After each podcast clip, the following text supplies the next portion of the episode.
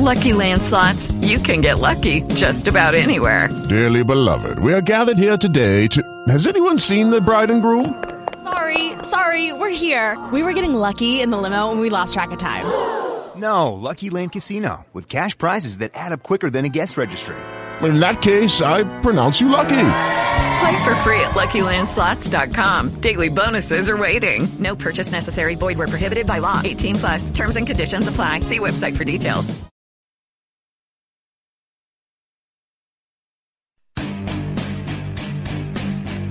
Welcome to the Uncooperative Radio Show with Brian Bonner, the finest uncooperative conservative radio on the net.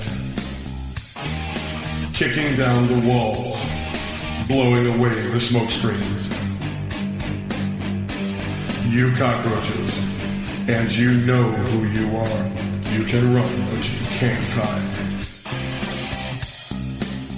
Brian Bonner stands for truth, justice, and the American way. Enemies of America, foreign and domestic, consider yourself on notice. Uncooperative radio is coming for you.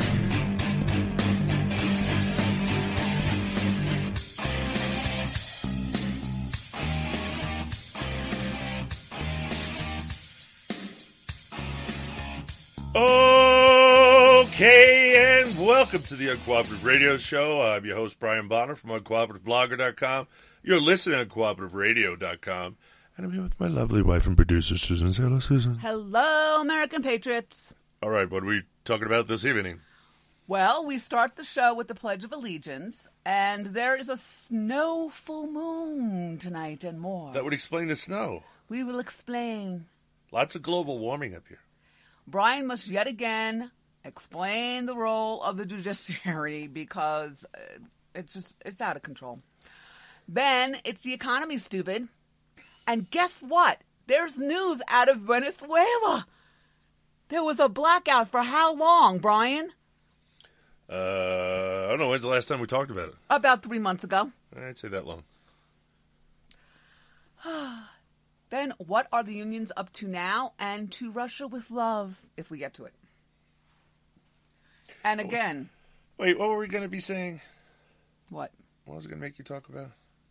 I don't know, but I'm going to tell everybody that I do love global warming because we went down to town Wednesday, came back up Thursday. We went down to town in a mini blizzard. Was it? Yeah. We came back up when we woke up in the morning, it was 50 something degrees in Butte. Uh huh.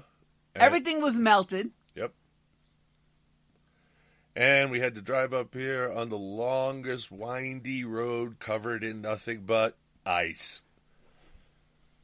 We're talking like 20 miles driving on ice at like uh, two, three miles per hour. I was going to say, I was going to, well, maybe I'm pretty sure you could walk faster than we were. Yes, you could have. Yeah, so we, it's probably about two miles an hour we were doing.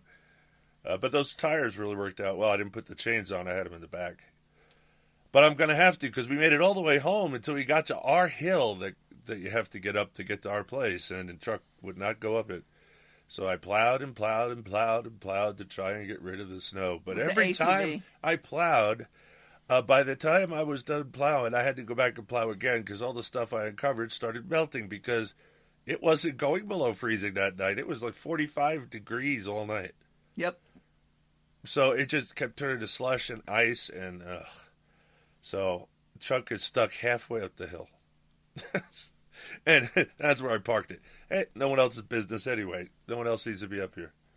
It's funny because when you were he we were doing he was plowing the ATV and uh, we had to we were always when we come back from town. Brian has been taking me because my arm is still injured. I'm still an injured baby bird. Um, but seriously, without his driving skills, we would have never made it. I would have turned around a long time ago. I wouldn't even have done what he did. But he's an awesome driver, and and he's an awesome off roader. He's used to rescuing people, so that they get stuck in the snow in all kinds of conditions. But Rollovers are my favorite. um, Everybody goes, "How are you going to do that?" Watch. Yeah. Right that sucker right back up on its feet. Uh, we used to when I was a travel nurse. We Brian was like the four wheel champion of the world. He used to go out on every freaking four wheel drive trail he could ever find. Yep. Uh, and actually, pictures of Every magazines. weekend, I'd come pick her up, and we'd go out with the with the uh, Defender 90 Club, Land Rover Defender 90 Club, in Colorado, and then I drop her off sun, Sunday night or Monday. I forget. Was it Monday? No, I used to work um twelve hour shifts Friday, Saturday, and Sunday. Oh, so that's right. That's what happened. I would go with them on the weekend. Right. Them and Jeeps and anybody who was going anywhere that was interesting, I'd go. Uh, it didn't matter how hard it was. The truck got a lot of trail modifications that year. Uh, but yeah, then I want to be done. I'd come down, get to take a shower. I'd be camping. I'd come down and uh, pick up Susan and we'd Monday morning. head back up the mountain into the into the Rockies, find myself a good camp spot, and we'd camp out for the rest of the week. And then I'd come and bring her back Friday, drop her off, and take a shower. And then Saturday I was out with the four wheel club again. Yes. So basically, I only popped into town to drop Susan off and take a shower. Anyhow, that's how you know he knows how to do all this stuff really well, which I don't. And anyway, I'm an injured baby bird. But when I was waiting for him to come down, because what we had to do is take the perishables and anything that we could on the ATV and bring it back up to our house and leave the truck down there with all the other stuff that we didn't care about. I mean, we care about, but it could stay because it was already dark. And I called up my girlfriend and I said to her, "I'm going through hell. Would you like to come with me?" And she goes, "You know, if you're in hell, you just keep going through it, right? And then you get to the other Go end." faster before the devil knows you're there. I was sl- I'm slogging up the road and I'm calling everyone I could because it's a really steep hill and you have to stop because you get out of breath. And it was Well, so you slip- have to stop. It was so slippery. It was very slippery. Oh my gosh! It was I would call it slickery. As a matter of fact, it was horrible, slickery. And I was trying to unload the truck, and I'm holding on to it in spots so that I don't slide down the hill. Because the idiots that made this had. And no just clue. walking on where I've plowed, may I point out. I know I was. I'm laughing now, but actually, I was like, okay, let me just get all the stuff that I need out tonight, and then You we'll know, worry about it tomorrow. If it had gone below freezing like it's supposed to every night, instead of staying warm, what would have happened is when I crunched it all up and plowed it, it would have been crunchy ice, and then it would have had no problem. but see, Al Gore was here. There was It global did- warming. I know. He opens his mouth, and there it is. He was here last night, opening up his pie bowl. but, and we're, as usual, we, when I woke up, there was more global warming on the ground. But we're safe, and we'll get the truck back We're up there. fine. Okay. I don't That know. If, I don't know if the truck's still there or not. You can't see it from here, and it's a long walk. Right. and I've been working on phones all day trying to get my phones rooted. I have had no luck. Everybody else, same phone, no problem. Doesn't work on my phone at all. Nothing works. Pissing me off because it was supposed to be a lock to begin with, and it's not. Anyway, I'm going to have to contact the seller, I think. Um, another one of those Amazon things. Yep. Hope you didn't throw away the box. Uh, everything's over on my chair. Good. I haven't touched anything. Well, This is how it is. I, I because I can't get these phones to root or unlock. I can't use them as a Wi-Fi hotspot for the radio show, and I, and phone without Wi-Fi hotspot is useless to us up here. It's a waste of money. You need I, we need at least twenty gigabytes of data a. We need more than that, but I mean, we we're, we're just it's bad. I broke my phone so I had to get a new phone. It had to be cheap because I'm poor, blah blah. But uh, it didn't come as advertised, and now I'm going to have to contact them. Hopefully, straighten this out quickly. But in the meantime, I took the SIM card out of the broken one, threw it in the other one that's working, that's unlocked, and it still got data on it. It worked. I was I was actually amazed because I've never tried something like that before. I wasn't sure if it had to be device specific, but it doesn't. And so we're back up. We almost didn't have a show this weekend because we had no high speed data left. So luckily I got this. Now what Susan doesn't know is that means her phone number is no longer what it was. It's what mine was. It's my SIM card. Oh yay! So we'll have to switch it back after we're done using it because so you, you have your phone to get phone calls, This is so much fun. isn't it? It is. Uh. Let's start with the pledge. Start. I thought we already started. All right, Patriots, hand of heart, face the flag. You don't have a flag, get a flag, or make a flag. I pledge allegiance to the flag of the United States of America and to the republic for which it's born. Oh, excuse me. wow, where'd that come from? to the republic for which it stands, one nation, under God, indivisible, with liberty and justice for all. I apologize. I just phlegm just got clogged up in my throat. All right. There is a snow full moon tonight and more. We will explain. Maybe we should do a PBS show and everybody talk like this. What do you think, Susan? Now, don't get too upset over the Trump machine. From USA Today, Skywatchers will enjoy a rare space triple header Friday night and early Saturday morning. A penumbral lunar eclipse during the full snow moon and the flyby of a comet.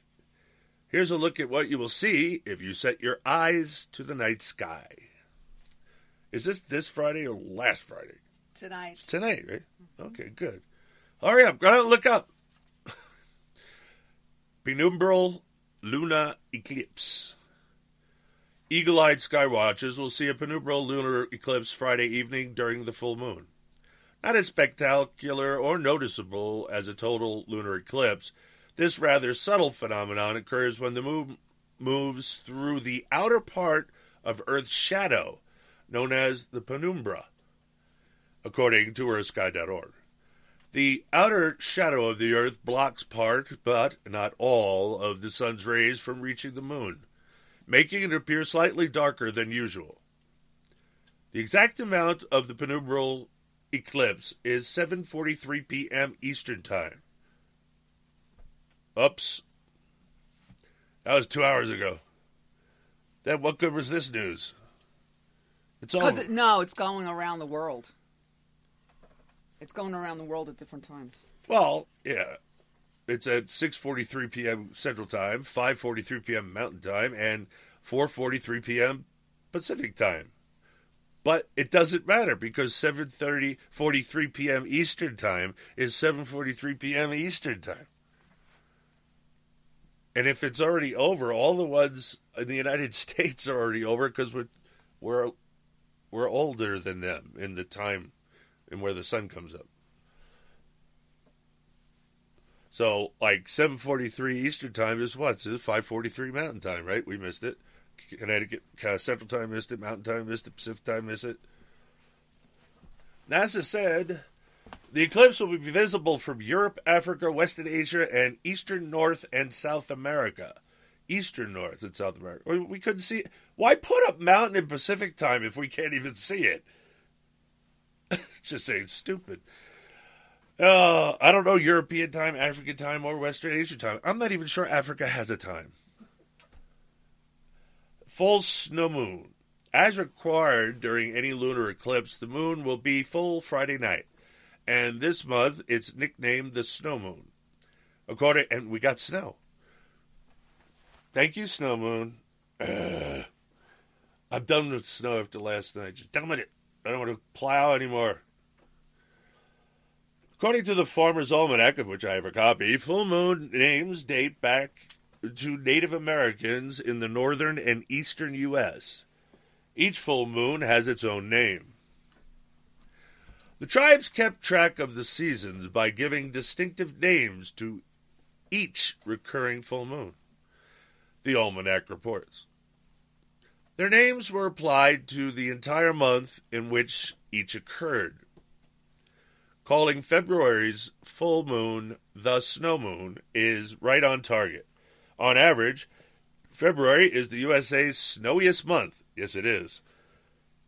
According to data from National Weather, no, according to me. Up here it is. I guarantee it. They're having and at 7,000 feet, we get more snow than people in the valley. They're getting continuous blizzards on the, the East coast. Oh, the East Coast. Well, you know, you live close to the water, you pick up a lot of moisture. That's just the that's just the downside being close to large bodies of water. Again, everybody in all parts of the world in the United States has its own problems, whether it be earthquakes, volcanoes, tornadoes, hurricane, this weird wind that happens out here that comes out of nowhere and shoots and comes straight down to the ground and crushes everything in its path. I mean, I've seen a circular area of trees that were taken out that way, just perfect circle, just completely decimated. I experienced it personally once, and that scared the piss out of me. Um, and I've never, I've never had that anywhere else where I traveled across America, but here. All I got to say is, yesterday was so hot, and I was so exhausted and sweating. I was going to cut all my hair off again. Still thinking about it. Bugs me. Even though it's nice and freshly washed. Well, until last night. Anyway, where are we with this now? The Farmer's Almanac reports some tribes referred to February's moon as the hunger moon because harsh weather conditions made it hunting difficult. Actually, hunting's a lot easier around here right now. This is when the elk are down and uh, herds of them and easy hunting. Plus, you can track them in the snow. That's why it's not hunting season. I saw a huge herd as we were going into town. Yep. And if it wasn't for the law, we could stop, bring home some dinner. Can't. No. Only if you're starving. They have exceptions. We live in the middle of nowhere. We're trapped up here starving in the wintertime. I'm hungry. I'm shooting a deer out of season. And you're allowed to, actually. It's amazing. They can be reasonable in, in just the weirdest context. Yeah, but if we went back to the States, it would all change. Well, it would be better, maybe. I don't know. The the, the heart of DEQ here in Fish and Wildlife are pretty uh, fascist. Well, with Fish and Wildlife is pretty fascist everywhere. Uh, and you know, the feds don't get me started. You know, they're one step over the states to them, Yep. Exactly. But only in their own minds, not in reality. But they have power. It's real. Yeah, I know, but the reality is the constitutional republic of which we don't live in. Comet 45P, as in Paul. A few hours after the eclipse, Comet 45P, which has been visible after sunset for the past two months through binoculars and telescopes, makes its closest approach to Earth when it will be only 7.4 million miles away, NASA said. And they're not worried about comets at all. That's why they got a special program to go up there and deal with comets and asteroids, mostly asteroids. We saw that comet one time. We saw it uh, in Florida, remember? Yeah, and I don't know at what point a pretty comet becomes a ster- an asteroid. I don't know. Oh, that's right. Comets have a tail. Right. That was really cool. Yeah, comets hit the Earth a lot. That they burn up and they're small. It's no big deal. But uh, in fact, when I was a kid, I used to study all the craters made by them. But th- there's this doomsday scenario about a giant asteroid eventually going to have to collide with the Earth, and so they're preparing for that. Just like the UN has its ambassador to alien life, they have an office. Ask them. Not to be confused with illegal aliens. No. Actual, real green men.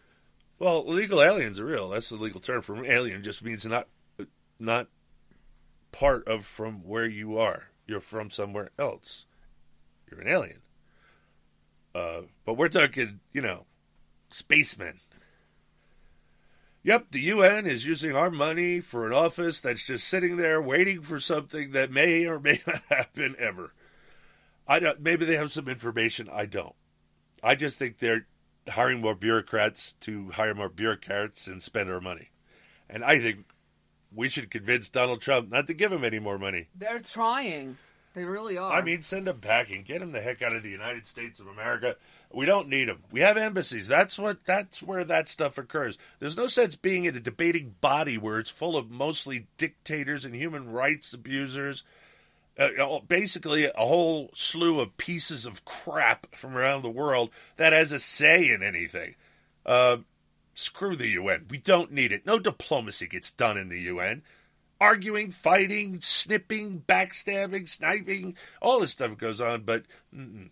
see, ambassadors, ambassador from here talks to the regent, and then they have a conversation. They do their little thing. That's that's what should happen. okay, and that's a really great segue. I think this is the end of this article, right? How would I know? I didn't reach. I didn't read it. Well, he said it would only be seven point four Million miles away. Yeah, but There we go. two more paragraphs. You confused? It's another page. Look at the east around 3 a.m. Saturday morning. There you go. Where it will be visible in the sky in the constellation Hercules. I don't know how anybody figures out up there in the stars. They see all that stuff. I, I mostly don't. I I can't. I can't even find the North Star, and that's just embarrassing. But I asked someone around here.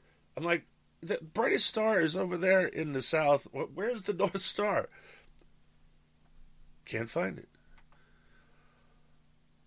Anyway, binoculars or telescope could be helpful. Watch for a bright blue green head with a tail. It will be visible in various points of the night sky until the end of February, according to NASA. If you miss it, don't worry. It will return again in 2022. Oh, wait a minute. That's a long time from now, isn't it? Please tell me. It's a long time from now.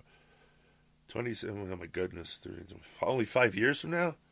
I'm getting old. Said Jane Houston Jones of NASA's Jet Propulsion Laboratory. I've been there. Have you? Yeah, I went. To, I told you about it. I went to uh, when I was going to Citrus Community College in Azusa, California. I was a computer. I was going and studying computers, but I already knew how to use computers, and they made me take computers 10 101 Introduction to Computers. It was a. It was just ridiculous. It was just so easy. For, I already knew how to do all this stuff. So I didn't go to class ever.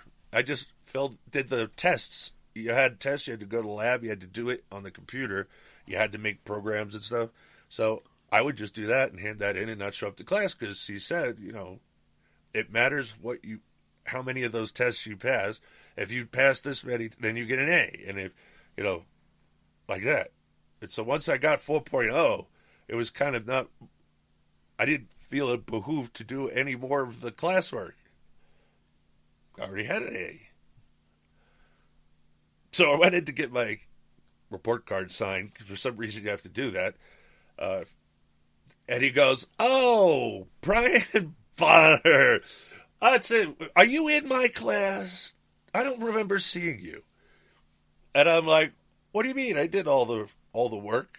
He goes, "Yeah, just what's required." I'm like, well, I have other things to do too, you know. It's not like you are my only thing in the world. And so he's, he's just busting my chops. And so he goes, you know what? I'm not going to sign this because I'm going to get some work out of you before this is over. I need you to take all these bricks and put them in, my, in the trunk of my car. I was like, okay. So I did. That was extortion. You know that, right? I really didn't care. I was really okay. I'll, I'll help you with. The, you could have just asked me. You didn't have to Ex- yeah, I would have done it if he just asked me. He didn't have to blackmail me. But you know, during the during the school year too, he he uh he was well aware of me. He gave me a key to the secret room that had the computer, the, a laptop computer, a desktop computer, uh, with a. I don't know how big that. It looked like a twelve. I think it was a twelve inch floppy disk, and I, I had Pascal on it, brand new cutting edge scientific computing language. And I could go in there anytime I want and play on that computer. And boy, did I spend a lot of time on that computer. So then he comes and goes, you know, I, how about a, how about a field trip? You want to go see JPL up? I'm like, Jet Propulsion Laboratory? He's like, he goes, yeah, I work there. I'm like, absolutely. And uh, so I get the grand tour of JPL. That was probably the best thing about ever going to California was I got to do the JPL thing. Other than that, the beach was nice and eh. I didn't like the people even back then, and it was 1980 or 79, something like that. So you think all this uh, celestial stuff will be blamed on Trump, and that and the blizzards? I believe everything will be blamed on Trump. You think GW had it bad? And he was quite a prog. He deserved it. Yeah, Uh, he did. this is going to be a million. Every every sneeze, every pimple, every bead of sweat, every every anything. And they're going to pick apart absolutely everything the whole time, and because their goal is to make sure he's out after this. Like six months. Well, one, the long term goal is to keep a one term president. The short term goal is to get rid of him and impeach him. And they have all all these plans. And I'm sure people somewhere are planning to kill him too, uh, because they well, there's a certain percentage of crazy everywhere, and I imagine that every Muslim in the country is thinking about killing him. Just saying. no, the the Oh, the good ones aren't. Oh, bull. They're thinking about it, just not going to do yeah, it. yeah, and all the little pink hat ladies, they're thinking about killing him because they've already said it. Oh, they're crazy. They are Looney Tunes. I'm going to put a vagina on my head and expect to be taken seriously.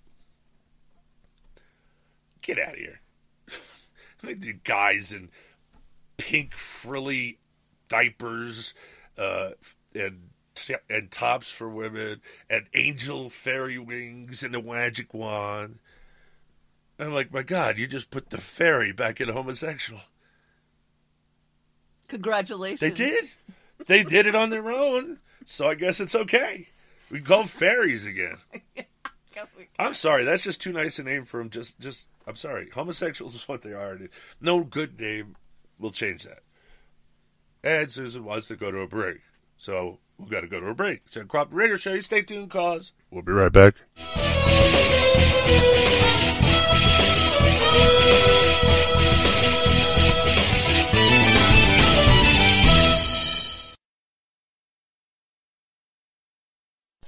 The changes in the military fostered by the Clinton administration have provided the opportunity to create an elite new fighting force.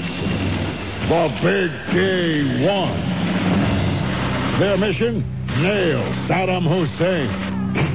Who does his nails anyway? Now, quiet, soldier. Uh, listen up, uh, men. Uh, we'll be leaving for Baghdad from Fort Dix. Ooh. Let's go.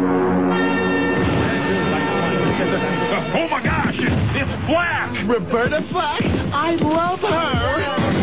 We're here. We're on fire. We're flaming. And going down. Be with us again next time when the crack soldiers close in on Saddam Oh no, sand.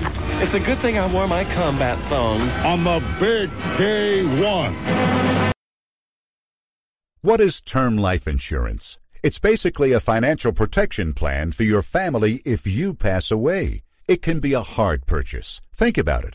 It's one of the few major purchases you can make that you will personally never use. But you've got to have it to protect your family. And you owe it to yourself to shop and compare to get the best possible rates. For term life insurance policies of $500,000 or more, call the Term Lifeline today at 800-430-1891. 800-430-1891. See if you qualify for up to $1 million in coverage for as little as $3 a day. We'll gladly compare multiple carriers to get you the best possible rates. So call now. 800-430-1891. 800-430-1891. 800-430-1891. Sample rate cited requires qualifying medically in the preferred non-tobacco rate class.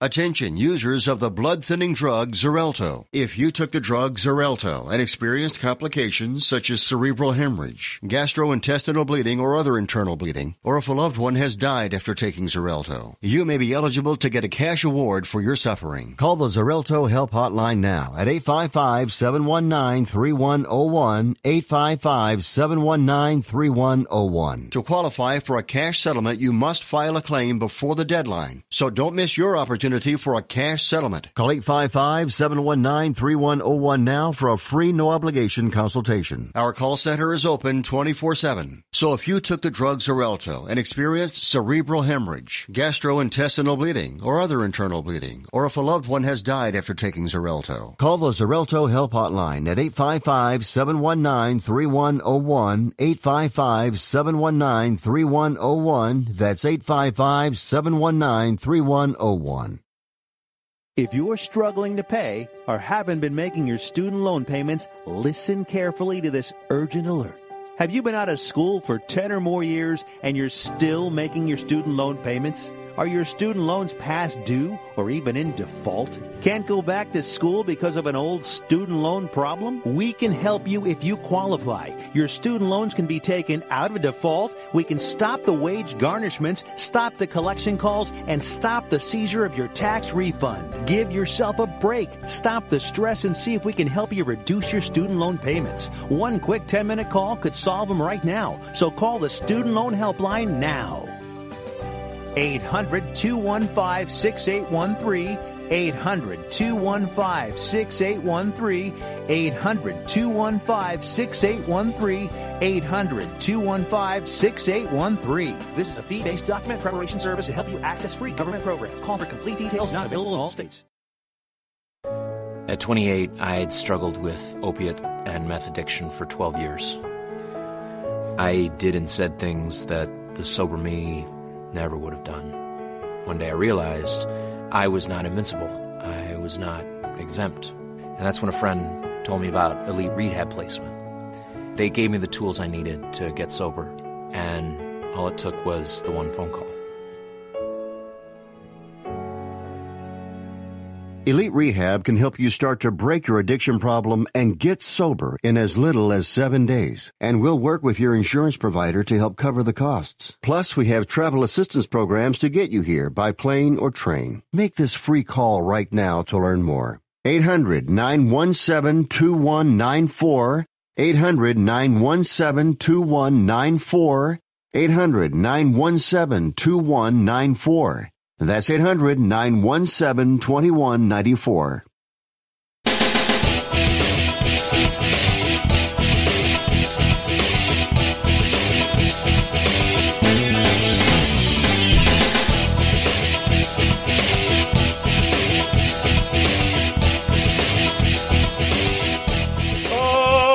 Okay, and welcome back to the Cooperative Radio Show. Our have a one. So Trump gets elected. A little more snow tonight. ah, So the celestial heavens open up and give us all this beautiful stuff, like this beautiful moon and the eclipse and a comet, and God's like, ah. And one, a Prague just burst into flames. Ah, could, dang it.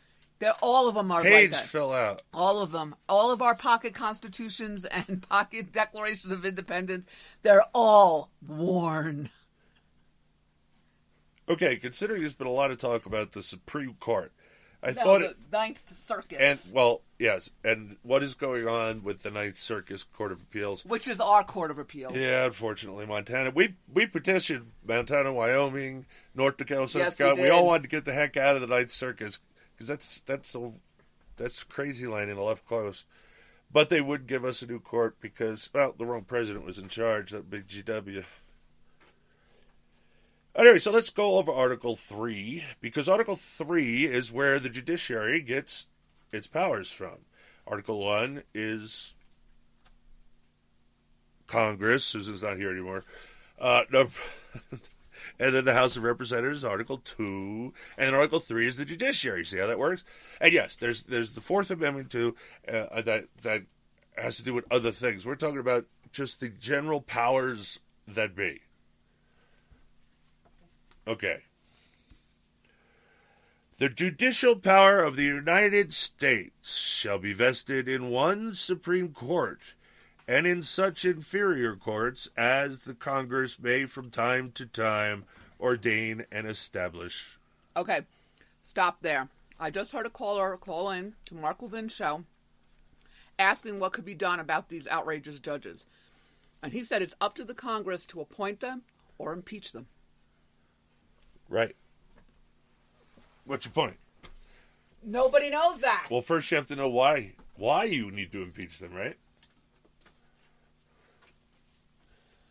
So you would have to know this. So back to where I was.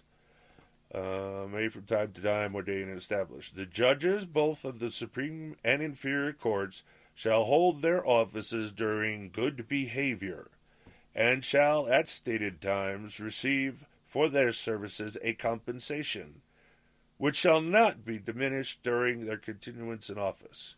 In other words, legislative and executive branch can't hold the Supreme Court hostage by blackmailing and say, you know, money, you want the money, then you're gonna have to do what we want. That's what that's all about.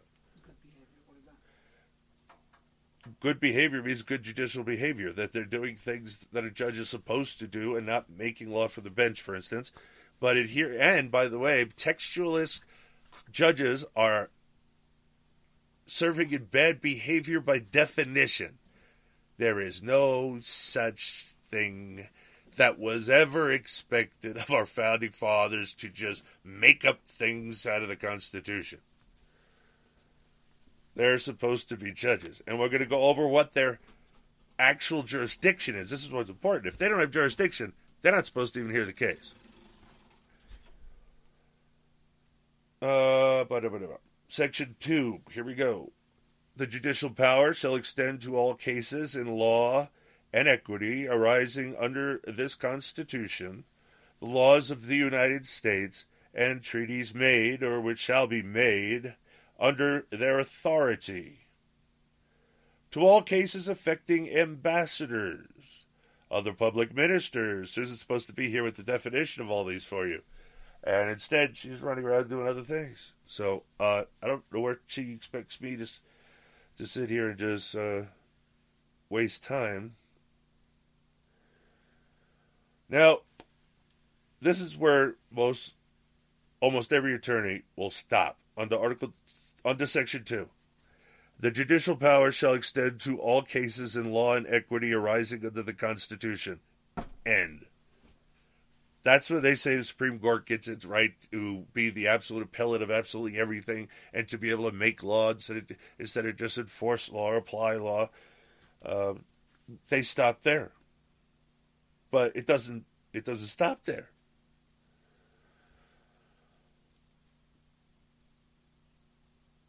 So all cases affecting ambassadors, other public ministers, and consuls. Now you may th- ambassadors we know, ministers you may think like Marbury v. Madison. Marbury he was a minister of the court. No, he wasn't. He was not a minister, and he was not a consul. Look up the two and then you'll understand a little bit a little bit more insight into what's wrong with Marbury v. Madison. I know it's Marbury. I don't know why I'm saying Berry. Uh, and those in which a state shall be a party, the Supreme Court shall have original jurisdiction.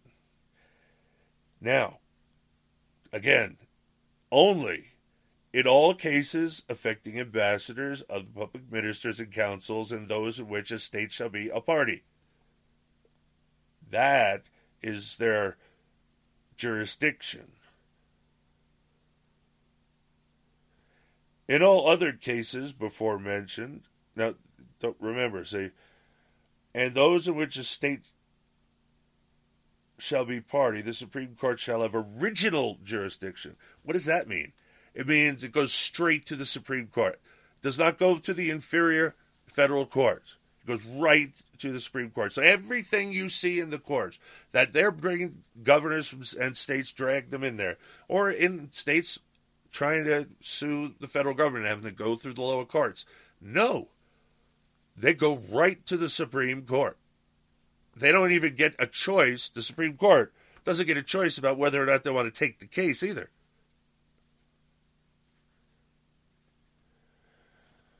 Beware of powers government gives themselves. In all other cases before mentioned, i.e., ambassadors, other public ministers, and consuls, the Supreme Court shall have appellate jurisdiction. both as to law and fact, with such, such exceptions and under such regulations as Congress shall make. See, Congress can make regulations for the Supreme Court. Do they ever? I haven't ever. Now, this is the appellate thing. This is where the Supreme Court hears everything. They're the appellate of everything they want to hear, right? No. Only in cases before mentioned, which starts within this paragraph. You can't jump to the beginning and come back. You got to stick within this paragraph, which is Article 3, Section 2, subparagraph 2. So, in all cases affecting ambassadors, other public ministers, and consuls, fifth time I said it, and those which a state shall be party, that's the jurisdiction they're talking about. Okay? They're the appellate only under those conditions. Not, oh, the state Supreme Court said he was guilty. I'm appealing to the federal court. No, no. There is no appealing above the state Supreme Court. Remember, states are sovereign. The federal government's just there to do federal jobs. And mucking around in our business in the state is not what they wanted or even allowed. If you find some of this confusing and you don't want to believe me, I understand because it goes against everything you've been taught. I know. But if you want to really understand it, go to patriotspub.us and listen from episode one.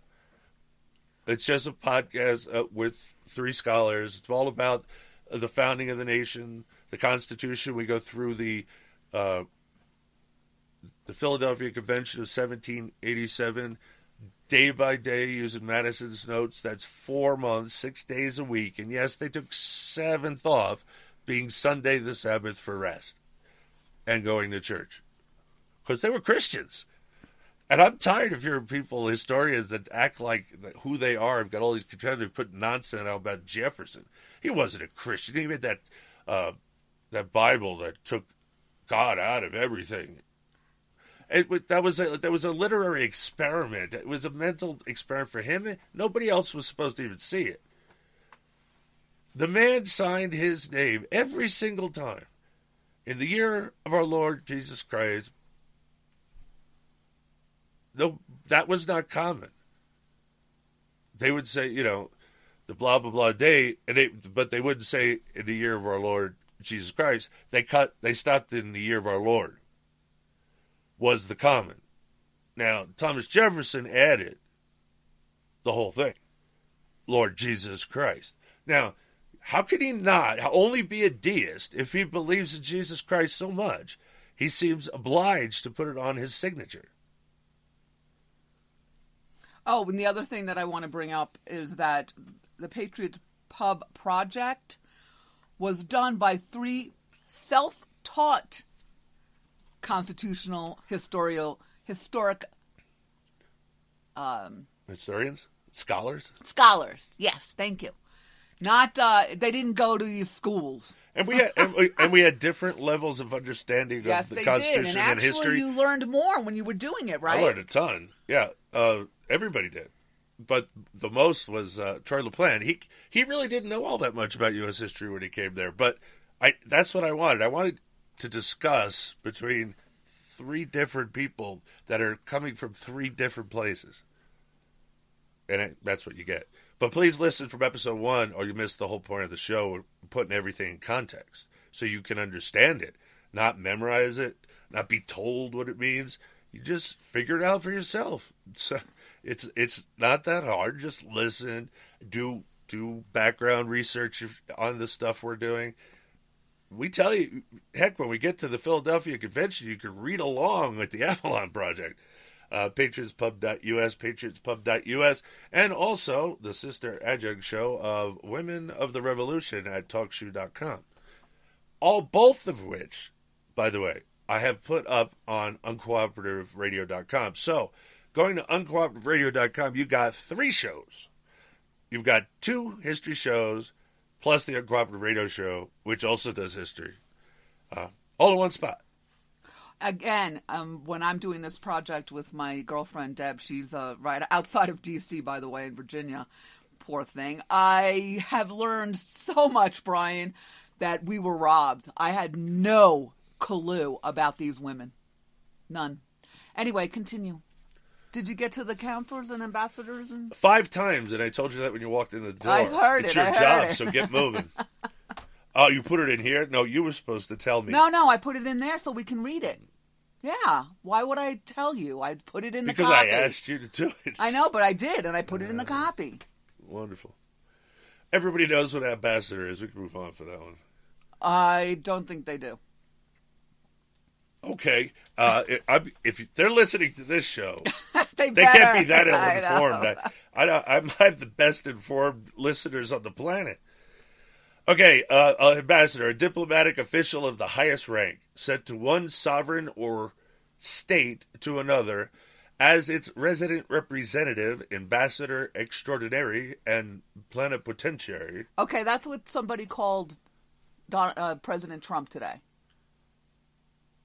What? They called him a plenipotentiary when they were talking about his. Look it up. What's it mean?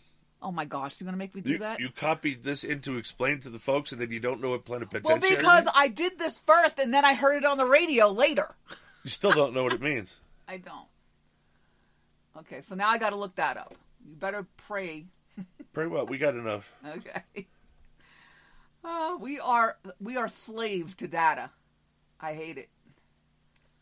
So anyway, that's what an ambassador is, right? Mm, or a diplomatic official of the highest rank sent by a government to represent it on a temporary mission as for negotiating a treaty. Both are the are true. She's still looking at how to spell plenipotentiary. I just got the page up. No, you didn't. You've got Google Mail up. Ministers. Oh, from the Oxford Dictionary, which you have to pay to get access to now. Yeah, online version. You have to pay. It ain't cheap.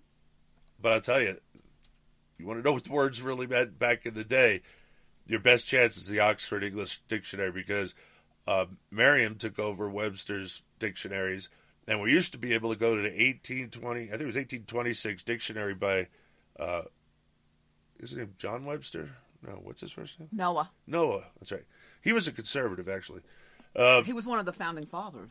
However, Merriam Webster Dictionary, who destroyed his work, found out about the online project and bought him out. And I went back to the exact same description I wanted to I wanted to hear that I, was there before about the difference between unalienable and inalienable. It was no longer there. So Merriam-Webster's goal is to control our language and uh, take anything out of the language they don't like.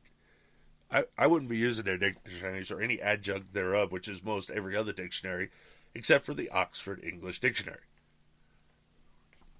Anyway, ministers in certain countries, ahead of a government department, the defense minister.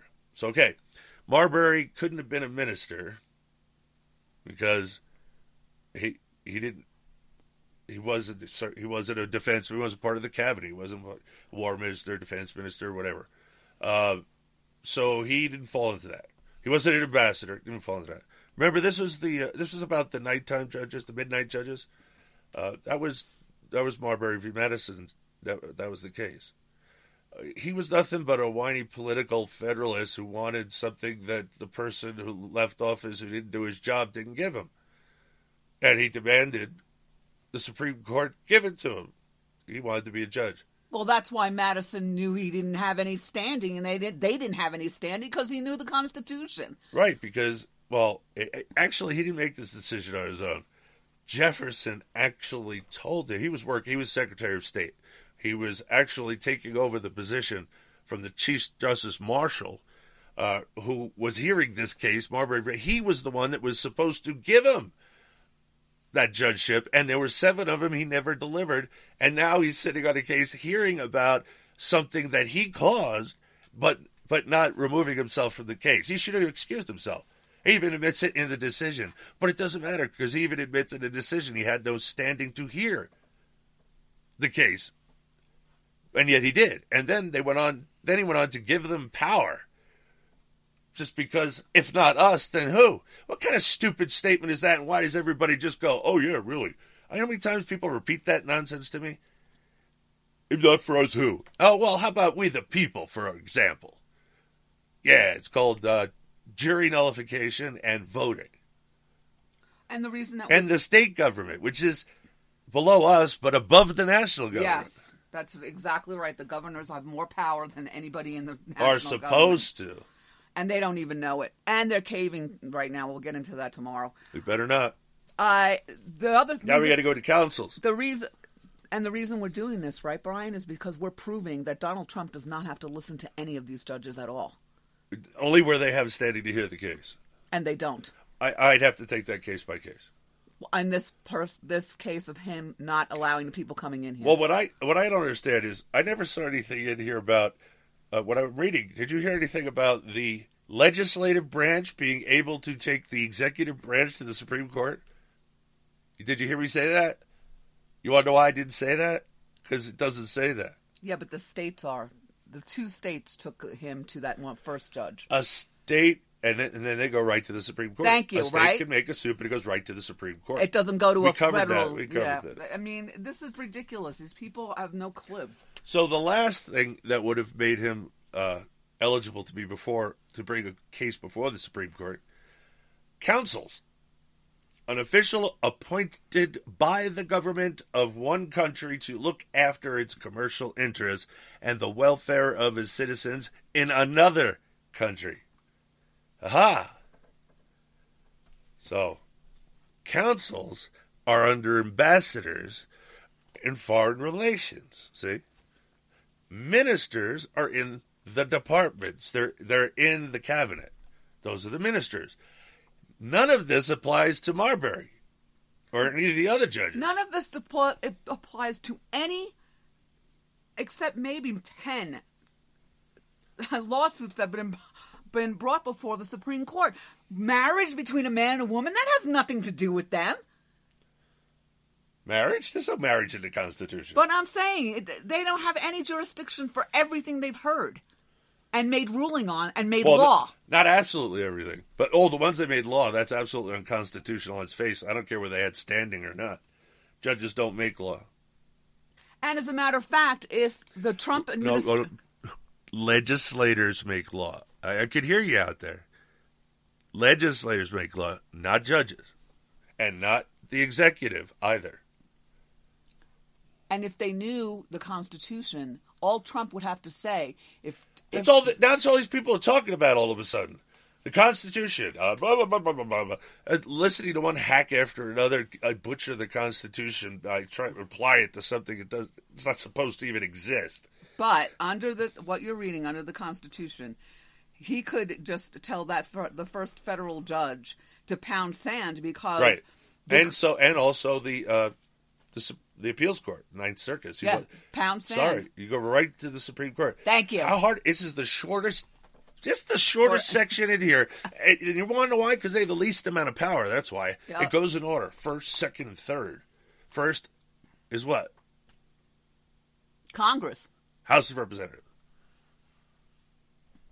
Congress is uh, is considered the whole. So the House of Representatives, and some people, but some people call it the Congress because there are congressmen. But anyway, uh, yes. And who's in the second article? President. Nope. Executive. Article two is the executive. well, uh, Article One was both House of Representatives And, and, the, Senate. Right. Article Two is the president, Right. and it's smaller, right? Yes. It's not even number. It's numbered in order, but it's also in size. Yep. The president has well less power than the Congress in whole, would be the House and the Senate. Um, then comes Article Three, and who's that for? The judiciary, the last branch, right? The third branch. Okay, three, smallest of all the others. Why do you think that is? Because they have more power than everybody else? No. And that's what the, that's what they didn't like. They wanted more power, and so they immediately started grabbing it for it. And those are Federalists again that did that. The Federalist Party, you heard me. Um, where were we? Okay, so we got the ambassadors and all that stuff, right? Yeah, everything that has nothing to do with us. We the people. That's who that they have the power over. Ministers have nothing to do with us. Consuls have nothing to do with No, us. minis- Ambassadors have nothing to do with us. No, they don't. Um, the trial of all crimes, except in cases of impeachment, shall be by jury, and such trial shall be held in the state where the said crimes shall have been committed. We got to. You know, what else? I was just thinking we got to go over something else too. But when not committed within any state, the trial shall be at such a place or places as the Congress may by law have directed. Section 3. Treason against the United States shall consist only in. I'm reading this because this word gets overused. Treason against the United States shall consist only in levying war against them or in adhering to the enemies to their enemies. So, uh, you know, that would be Muslims and anyone that helps them, giving them aid, see, and comfort. No, no, no, no aid and comfort from Muslims. We're at war. No person shall be convicted of treason unless on the testimony of two witnesses to the same overt act or on confession in open court. That is it. That is treason. Congress shall have the power to declare the punishment of treason, but no attainder of treason shall work corruption of the blood or forfeiture except during the life of the person attainted. In other words, uh, the, the family doesn't get stuck with his because he did he was a traitor. The family doesn't get marked. But I have to go to a hard break. Sean Cooperative Radio Show. You stay tuned, cause we'll be right back.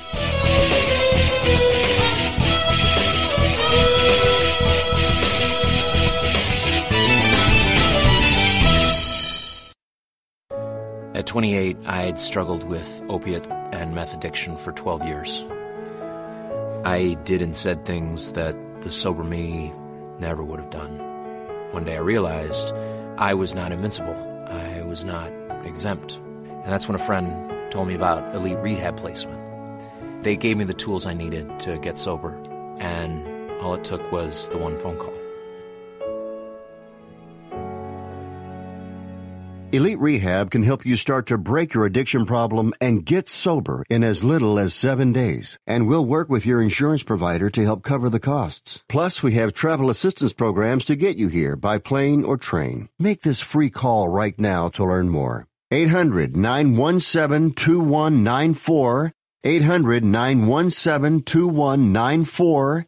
800 917 2194. That's 800 917 2194.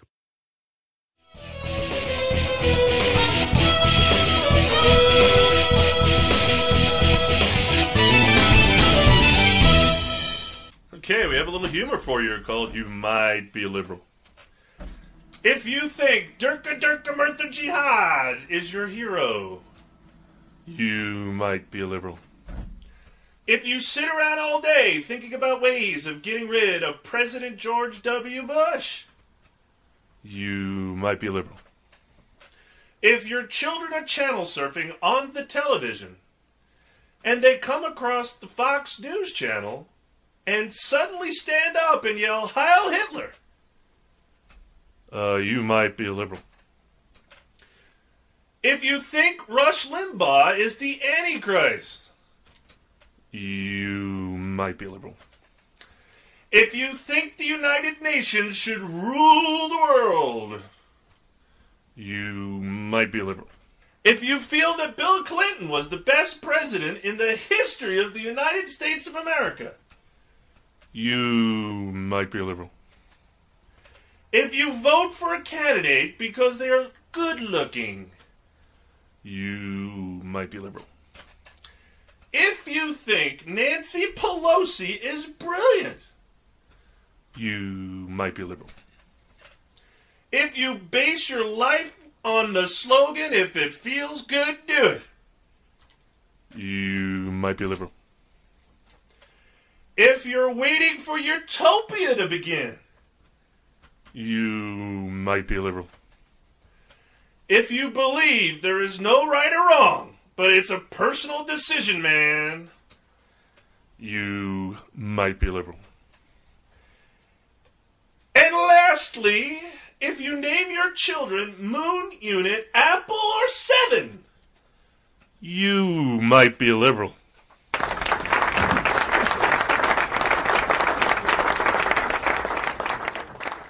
Operation Homefront operates programs with the goal of making a difference in military family quality of life. They serve younger families of deployed service members, typically in the ranks of E1 through E6 in all branches of the armed forces. Operation Homefront provides a wide range of programs and is dedicated to helping the families our troops leave behind. For more information, please visit their website at operationhomefront.net.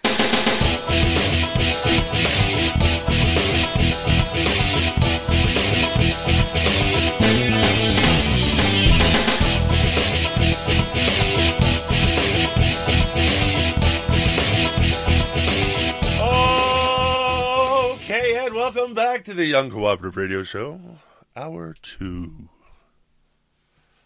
This is really Yeah, yeah, this is this is really really important for You're going to hear nothing about the Constitution, and they're going to mutilate it consistently. going to. But here's some. Here's a here's a primer for everybody out there. This should be a dead giveaway.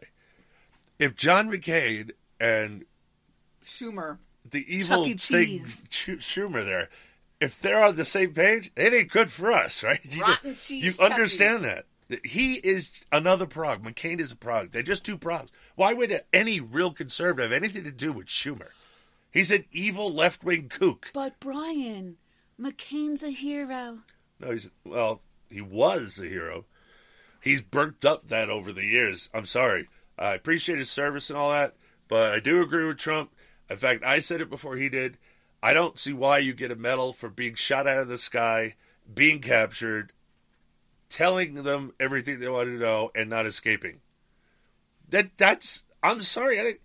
All our POWs are heroes. They're all heroes. All our soldiers are heroes, but usually you get medals for heroic act. Getting captured isn't a heroic act. What you do in the POW camp is another thing, but McCain never made any attempt to escape, which was his duty as an officer. They have a duty under the UCMJ. If they're captured, they have to work for escape for everybody there. That's that's their job. McCain didn't do that. Well, he was tortured. Yeah, they were all tortured, but I'm just saying, torture again. I'm if I'm tortured, do I get a medal? You know, I know, I know, I know people in the military that can't stand Purple Hearts because they don't feel like they. Why am I getting a medal for being shot or my leg blown off? What the heck? I was just doing my job and it didn't turn out well. There's a medal. You know that has that screws with it a lot. A lot of their heads. They really, really don't like that, and I can understand that because I would be. I'm that way too. I don't. They just give out Purple Hearts like they're candy, uh, and and to, and it sometimes hurts the morale of the soldiers you're giving it to. They they don't want to be proud of being injured, getting killed, or getting wounded. I should say. I'm just saying, there's other perspectives out. Yeah, there's the ones that just love the medals, of course. Now, where were we? Oh yeah, Article Article three, treason. Uh, we talked about oh before the, we went to the break. I talked about that there would be no corruption of blood, of forfeiture, except during life. In other words, after he's dead, the family can't be. You can't take their possessions away for his debt. And by the way, they they do that here, don't they? Yeah, they do. The government comes right for your money, don't they? Think about that. How come? No attainder of treason shall work corruption of blood or forfeiture except during life of the person attainted. And if you're the son of the person who's convicted of treason, this does that's what that means. No corruption of blood does not get passed on to you or daughters, family in general. Okay, it does not. That's because it always did in Europe, and It still does, I think, in Europe as well. I have no idea if they know what treason is in Europe. And what you were alluding to was uh, taking the family farm away for taxation, right? Yes. Guy, you're not supposed to. You know, you can't do it for treason, but just because my father dies, you get to take half his stuff. What the heck is that? They discussed this kind of stuff, you know, and they said they said no to this because they were worried about people like everybody kept telling us that they would be rich people that would be engrossed in power and engrossed in richness and then they'd have too much power blah blah blah but it, they batted that back and forth until they came up with the fact that no that wasn't a good way to to tax people. Yet we do it anyway. Yeah, thank you, and again Tommy the commie. why does the go- why is the government entitled to half my stuff when i die? In other words why you progs think you're entitled to half my stuff because i die? Because you're the ones that think that not conservatives. So let's get that straight. Across the board. If there's any conservative that doesn't understand this point they're not a conservative. So like i said all conservatives. So you progs you're on the line anyway anyone want to anyone want to call in yes the end of that article i told you it's short No, this is the Constitution. we got it. And next, whole Constitution short. Next, what we have to do is uh, some. Uh, the Fourteenth Amendment confuses people, and what was the other one? Uh, it's a Commerce Clause. Oh, we should talk about the migratory clause as it pertains to what's going on right now with Trump. His lawyers haven't even touched it the migration clause says that the, as, as of 1808, the federal government can say who cannot be brought into the country. Isn't that what Trump's doing? Yes. So why why is the court why does the court have an opinion in this? He's doing what it says in the Constitution, right? I'd like to know why these prog white people, guilty white idiots, want this to happen to our country. Because they've brought into the idea that it's better for government to help people than people to help people. Yeah, but these are not you our citizens. You can't count on charities. They're not our citizens. You can't count on the government. They're not our citizens. Which ones are we talking about now? The ones coming in? Again, the migratory clause can't come in. But why do these people want them so desperately? I don't know, but money and and power, uh, political power. You know how they're going to vote. Plus, there's the ones that want to bring them in to cause anarchy and disruption and chaos. So there's a lot going on. I told you we live at interesting times, and that's a curse, not a blessing. Uh, but there, there's another one. Oh, I got to think of it. It keeps popping in my head, disappearing again. I'm, I'm, I'm not doing too well. Physically, I'm exhausted, and now mentally, I'm exhausted. So oh my God, we've had like three days of hell. if it, if I sound a bit off my game, it's because I, I really am a bit off my game. Yeah, you have no idea. Just walking up the hill to get to where we live was like slogging through, I don't know, mud. It was worse because it was slippery. Well, mud slippery. Mud can be. Yes. I mean, I literally had to stop and place my feet. Oh gosh, I know. It took us hours to do this. Hours, hours, hours, and hours. Yes, And it's still our truck is it's still, still there. not here. It's, It's- not here. it's down our the hill. Stuff is still there. it's sitting on the hill where it got stuck. It just just left it there. We just left it there. Took some stuff out of it, put it in ATV, Yeah, brought it up. did. That's it. We're done. I tried. I, I tried plowing, plowing, plowing for hours. I, I couldn't. Oh wait! I On couldn't get it top and on top of that, one of the chains from the ATV tire fell off. yeah, that's happened before. I'm glad I spotted it. It, I don't have any tensioners, so sometimes when you're working hard, they get a little warm and loosen up, and they just fall off. Thank God it didn't destroy anything. Normally, I have tensioners on, to, you know, to help the chain stay tight. Um, but you can only get it so tight with those cams. I'm telling you, I've already bent those cams. They're like aluminum or something. And the ATV chains. Yeah, well, I used to uh, I used to plow all all of that plus the section road plus all the way down to the county road. That's like what about uh, nine miles, something like that. Yeah, more than that. A little more than that. hmm I'm just doing this one section here right now, but uh, I'm older and more, a little more. Uh, Worn? Yeah, I guess. Worn where for worn, worn for where, whatever. Worn for where? What? I don't know. I think you're mixing metaphors again. Okay, so this is going to be fun. Yeah, we're going to go over all the confusing stuff in the Constitution, uh, bit by bit. Um, treaties, that's one. Write that down. Next tomorrow we do treaties. Okay. Some people don't know that treaties trump the Constitution, and why. See, I'm already teasing you. Got to catch this next show. You got to. How could that be true? Come on, it's me. Have you ever looked up something I said that was wrong? Pen and paper, also, always on this show. Okay, so it's the economy, stupid. Yee. Yeah, well, uh, if it's the economy, stupid, why don't we have a thing for it? I don't know, like a cash register sound or something. oh man! All right, um, from Bangor Daily News. I'm no fan of new. I'm no fan of uh, Maine anymore. Too many progs in Maine. Yeah, we were going to move there. That's one of the reasons I decided not to. That was close. It was close. We had a spot, man. We had a spot.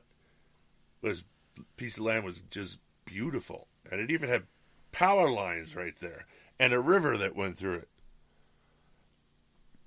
and we just couldn't do it. Nope. One reason is too humid. I, I do miss the ocean. I miss having a boat. I miss fishing, clamming. I, I miss all that stuff. But you know, the Great South Bay isn't isn't anything anymore. It's just they destroyed it. It still hasn't come back, and it's been what 20, 20 years. Yep. Since I left. Yeah, I just realized my Defender is more than twenty years old. Right. Yes. 1994, 2004, 2004. Nope. Uh, how, see, I told you I can't do math in my head right now. My brain literally hurts. It's like a muscle. It, I've overused it. okay, so I guess I'll just It's spout drivel for the rest of the It's 22 years old. Can you move that light for me? Oh, thank you. That was bothering me too. Mm-hmm. Got to we got to do maintenance in the studio. All right, that didn't work. Okay, Oh, it's not ah. working. go away. Oh my goodness. Okay, so it's the economy, stupid. I just said that. We're in Maine already. LL Bean, unfortunately, I, I I know it's coming, and it's horrible because I liked LL Bean. It started getting a little pricey, but at least they had no question, you know, returns and stuff like that, which I like. Um, not it seems not anymore. LL Bean announced on Thursday that it would offer voluntary buyouts to eligible employees in 2018, discontinue contribution to the company's pension plan, and expand its parental leave benefit. Yeah, it's easier to deal with parental leave than it is pensions. That's forever until the person dies. I just you can't do that. You, any company that does that is slated to go out of business. You can't pay people for not beating there. It's just a stupid business model. I, you pay people for their what work they do. Oh, but they worked for 20 years. Good, they got paid for 20 years, right? That's what I thought. Why are you entitled to a pension? Save your own damn money. Okay, I think everything that they're doing right now, whoever's advising them, is a complete moron. But you will get to it when you get more into this article, because I, I'm scratching my head, saying, "What the heck? What the heck?" I'm Anyway. trying my superpowers. Stop. It's not working. Oh. I- Okay. I, can't make things. Now I've I not- und- I, have, I do not have telekinesis.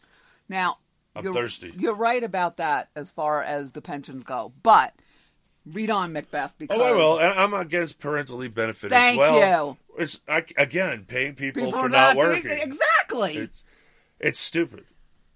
I, you know, all that could have been, all that could have gone to your salaries, and you could have invested it on your own in any way you wanted. But no, it's better if, it go, if it, no, it isn't because what this company goes out, your pension's out the window. You know that, right? They declare bankruptcy. Your pension is gonna you're gonna get maybe a buyout. Uh, maybe, but you, it, it won't be Obama, so it won't be the way it was under Obama, so it won't work. It won't work for them at all. Because bondholders come first.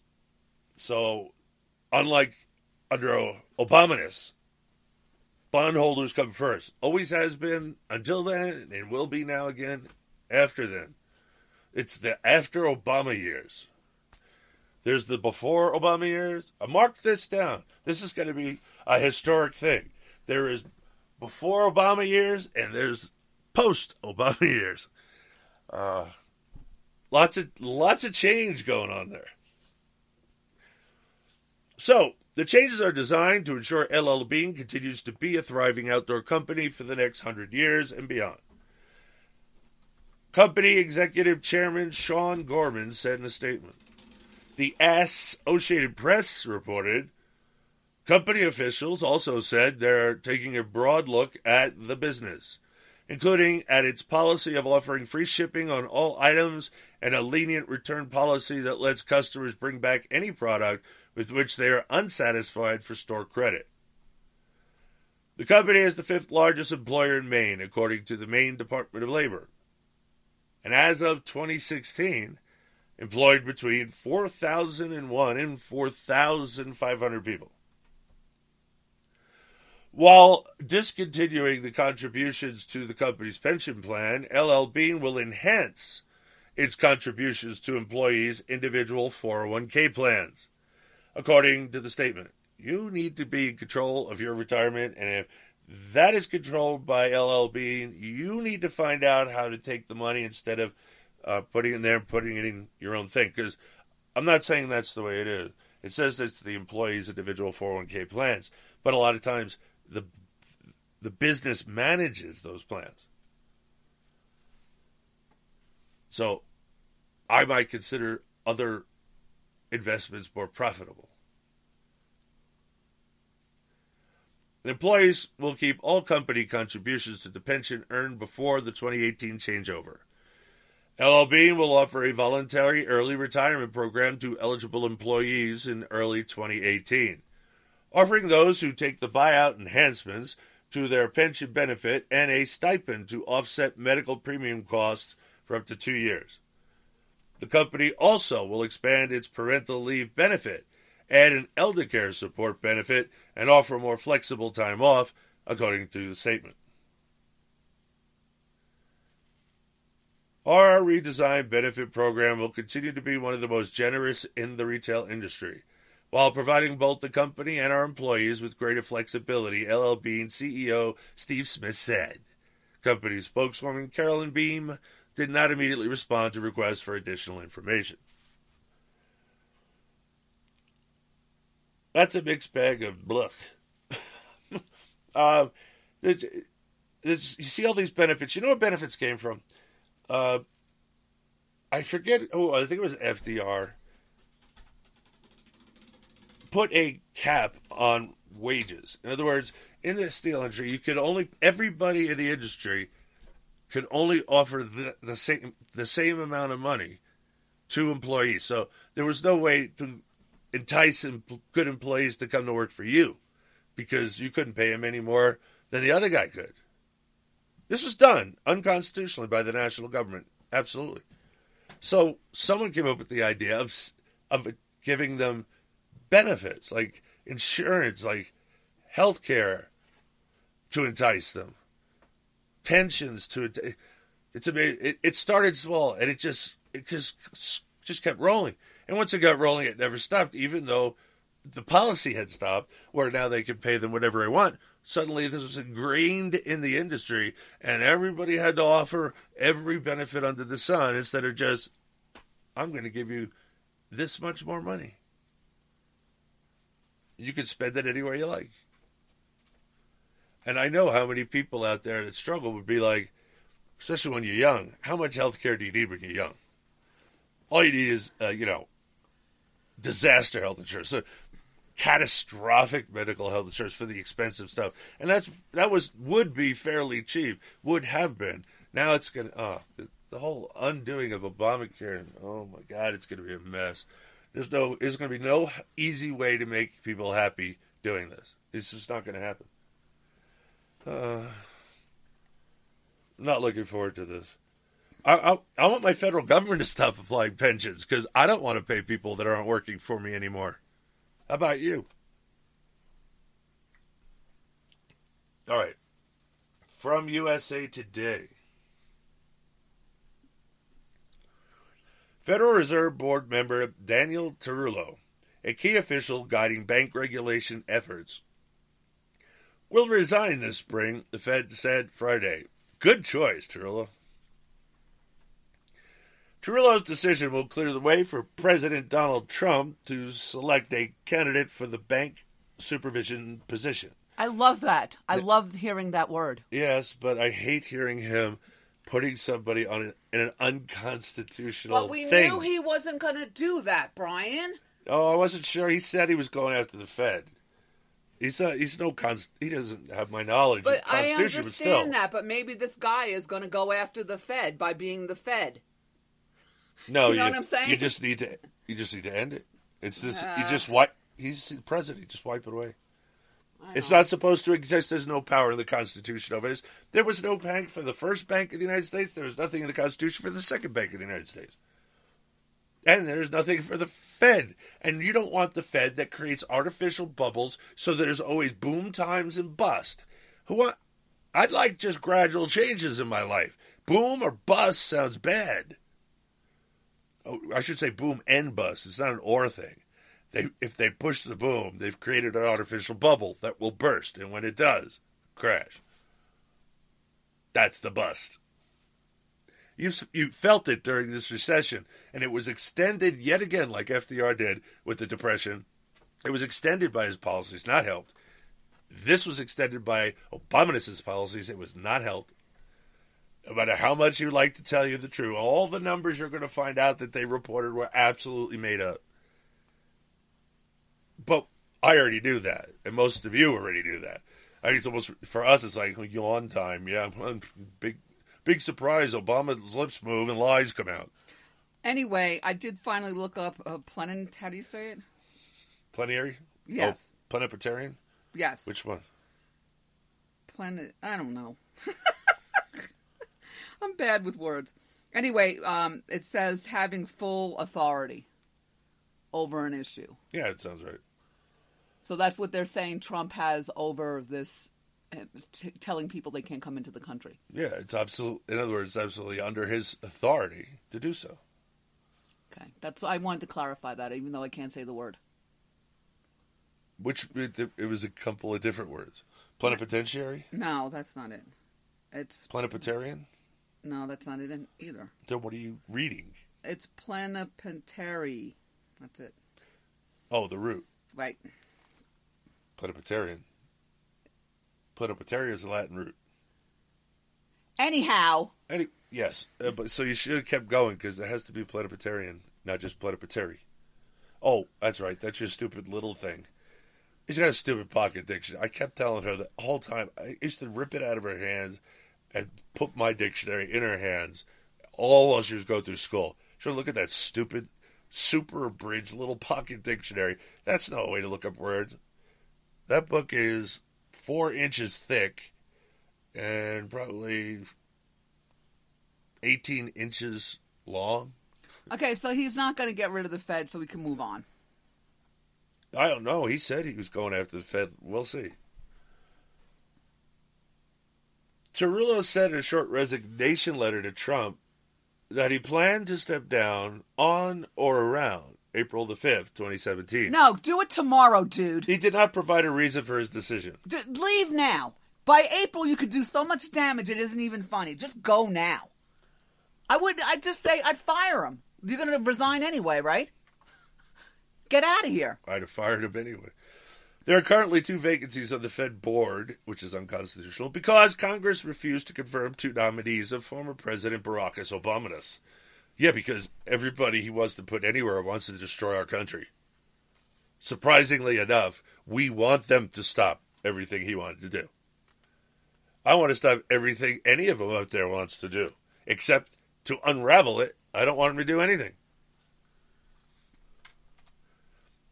Tarullo's departure will mean that Trump will have the chance to fill three Fed vacancies in his first months in office. The Dodd Frank Act created a position of vice chairman for bank supervision, but the Obama administration never filled the post, reflecting in part the sharp disagreements between Democrats and Republicans. There should be Democrats and Republican rats. Rats, rats. In Congress over how the financial system should be regulated. It shouldn't be.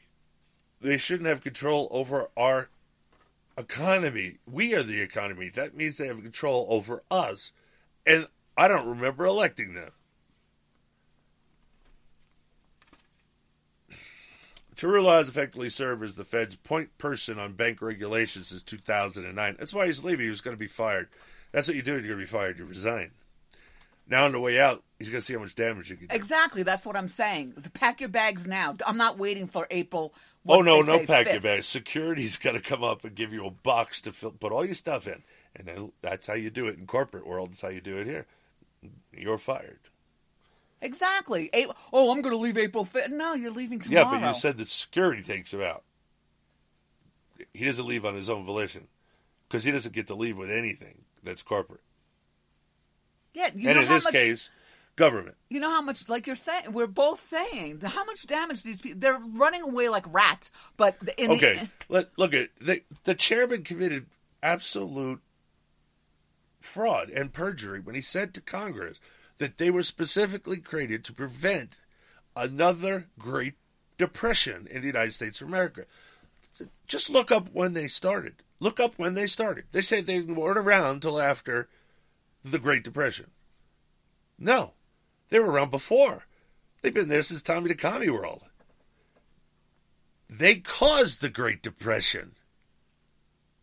Caused it. Didn't prevent it. They were created before 1928. That's a bold face, perjurious lie to Congress and we the people. And nothing was done to him. Nothing. Ridiculous. Any idiot can prove that. But again, we have to pay the bills, so. Chuck Cooperative Radio Show. You stay tuned, cause we'll be right back.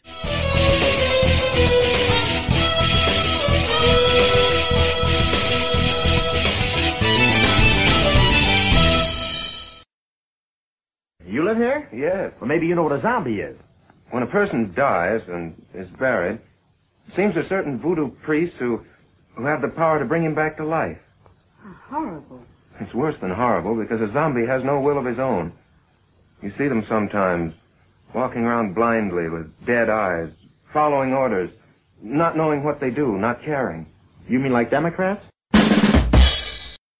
If you're struggling to pay or haven't been making your student loan payments, listen carefully to this urgent alert. Have you been out of school for 10 or more years and you're still making your student loan payments? Are your student loans past due or even in default? Can't go back to school because of an old student loan problem? We can help you if you qualify. Your student loans can be taken out of default. We can stop the wage garnishments, stop the collection calls, and stop the seizure of your tax refund. Give yourself a break. Stop the stress and see if we can help you reduce your student loan payments. One quick 10 minute call could solve them right now. So call the Student Loan Helpline now. 800 215 6813. 800 215 6813. 800 215 6813. 800 215 6813. This is a fee based document preparation service to help you access free government programs. Call for complete details, not available in all states. Opening a Registered Nurse's Eyes A Life Altering Journey Across North America by Susan Francis Bonner is available in ebook form for Kindle owners at Amazon.com for $7.99. It is also available at CircleBPublications.com in EPUB format, which should cover most of you for $7.99. This true story chronicles the changes Susan witnessed in nursing, the medical field, and in our nation during the years 1998 to 2002. It is written to expose what goes on behind the scenes concerning healthcare in this country the common problems our nation faces, and what it is like to live across North America as a travel nurse. It is not politically correct or for the faint of heart.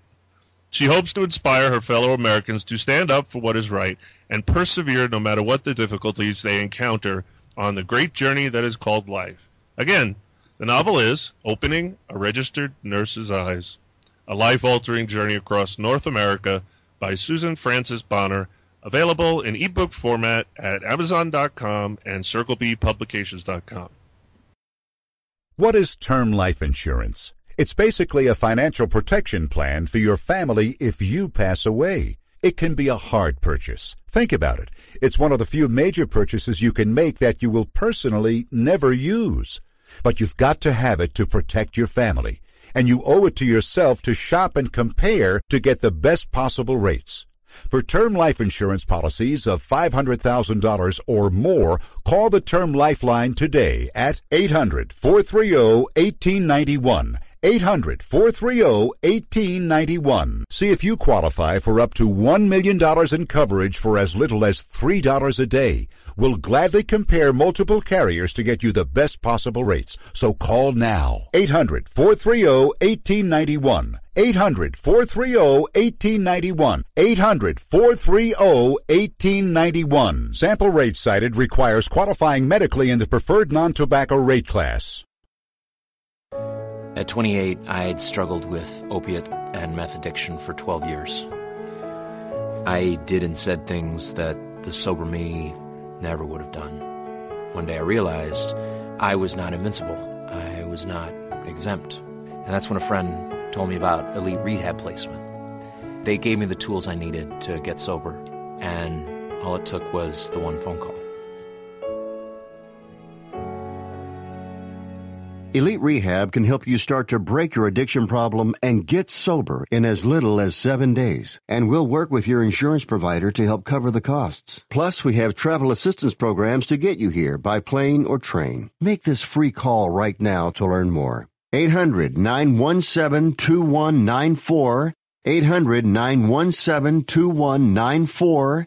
800 917 2194. That's 800 917 2194.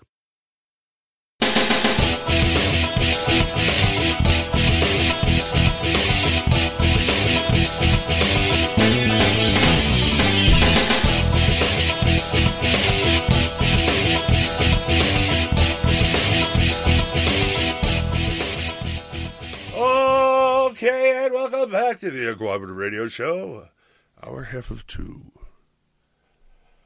All right, where were we before we were so rudely interrupted? Slamming the Federal Reserve. Oh, by the way, please keep that pen and paper around because if you hear a commercial you like, we don't get paid for airing it.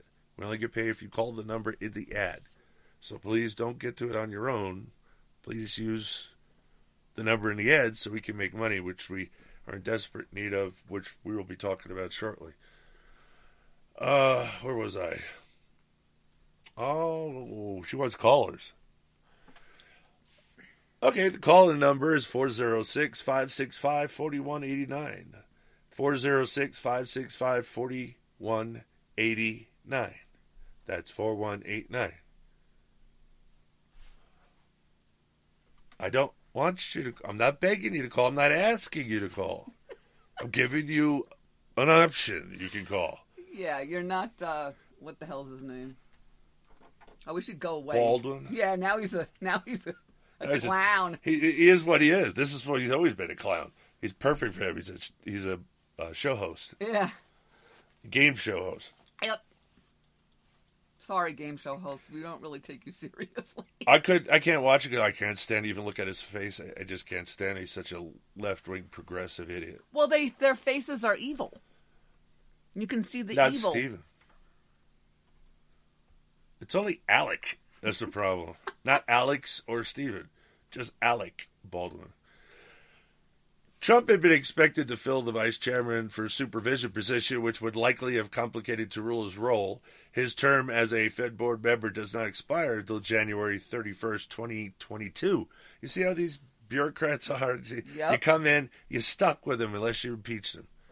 Exactly. Dan led the Fed's work to craft a new framework for ensuring the safety and soundness of our financial system following the financial crisis. and made invaluable contributions across the entire range of the Fed's responsibilities. Fed Chair Janet Kami Yellen said in a statement the same Kami Yellen has been keeping interest rates at zero through the Obama administration. And now that Trump's got elected, they're going to raise the interest rate. Why would that be? Because they were hiding the economy over under Obama's, and now they're going to try and destroy the economy on Trump. Yep. I'm just giving you the highlights, ladies and gentlemen. You got to watch the game to enjoy the show. Trump was also highly critical of Yellen during the presidential campaign, accusing her of keeping interest rates low to benefit Democrats. Well, she did. It is expected he will decide to appoint someone else as chairman of the Fed when Yellen's four year term ends in February 2018. But can't you just fire her? The whole thing's unconstitutional. You could just get rid of it. Yellen has said she has no intention of leaving before her term as chairman ends. Let me tell you, I love progs that say this. Progs are wimps. Trump goes after this prog, this prog will resign. I guarantee it. Well, and you see all of the people, all of the, the media, and absolutely everybody going after, all the progs going after Trump's cabinet and anyone associated with them. And you know what they're going? Screw you. Go for it.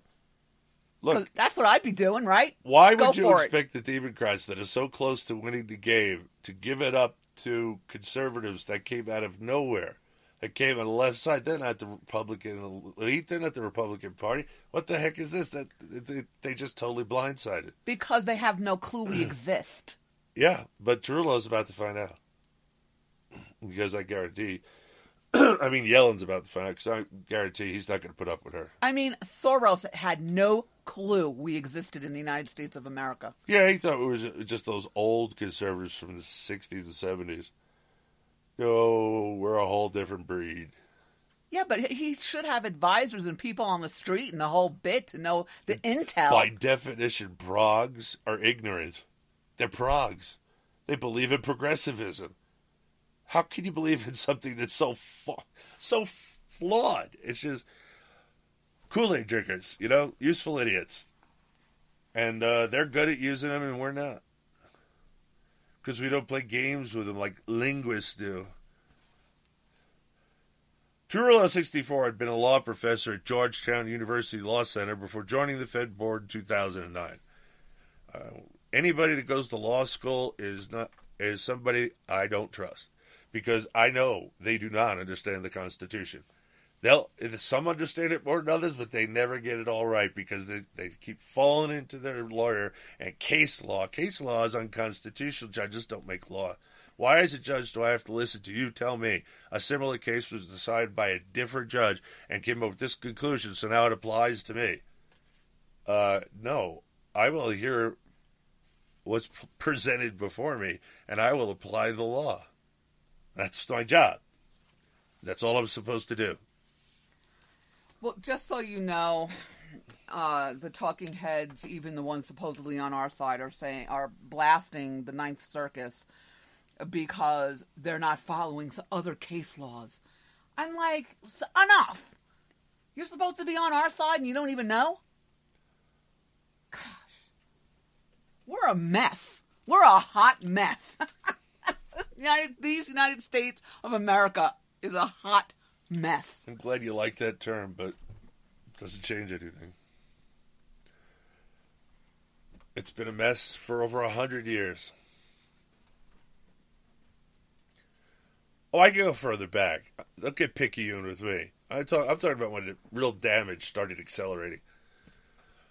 From Fox Business, the New York Times, the old crone.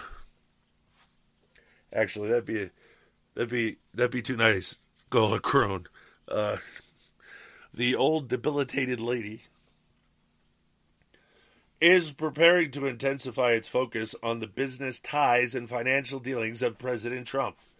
And his cabinet officials, sources said, inside the Trump administration told the Fox Business Network's Charlie Gasparino. The scrutiny on Trump and his administration's business dealings has been an ongoing narrative for media outlets throughout his campaign because they can't. It's like there's nothing else they got out of. They just want to keep talking about this nonsense. Suddenly, you're supposed to be poor to be president. You're not even. You know, originally they got nothing for a salary, like twenty five bucks. That's it. They had to have a job. They had to have a livelihood besides government. And now they want to say you can't. It's the stupidest thing I ever heard. We didn't ask any of our people to divest themselves of their European holdings, businesses, property, or otherwise. It's just to go run for office. That's not required. The emolument clause does not apply to this in any way, shape, or form. Again, they misuse the Constitution. They don't use it, and the only way to beat him is we have to know what it means. Education is the key, so said the founding fathers. The scrutiny on Trump and his administration's business dealings has been ongoing narrative. Now, speculation within the Trump administration claims the New York Times plans to launch a special investigative unit that is solely focused on uncovering and exposing any potential conflicts of interest among Trump, his cabinet, and his family business ties. That's, they're, they're so progressive there. It's just unbelievable. They think this is going to get them more readers. They do realize you're going to be chasing away readers. Anybody who's out of Prague is not going to read the New York Times if this is going to be your daily mem. Meme, sorry. According to Gasparino, the Times has concentrated on this issue before, which pushed, pushed some to drop out of the running for potential jobs in the Trump White House. Recently, Vincent Viola, who was slated for a position within the administration as Army Secretary, removed himself from contention for being unable to separate himself from his businesses. They're not required to. Sources tell Gasparino that the Times plans to ramp up its scrutiny on the administration over the next four years. What they should look for is if there's any cronyism going on. Other than that, but that they're, they're left wing progressive nut jobs in charge of the Times now. Sources tell Gasparino the Times plans to ramp up its scrutiny on administration over the next four years with the devotion of a special unit to clamp down on the dealmaker in chief and his administration. The New York Times did not immediately respond to Fox Business requests for comment. The New York Times is irrelevant, and people, anyone who reads it, you're just trying to find someone to convince you that your idiocy isn't in your own head. You're not crazy, it's real. But you're asking crazy people to help you out. That doesn't work. Okay, there's news out of Venezuela. What are the unions up to now? Venezuela, huh?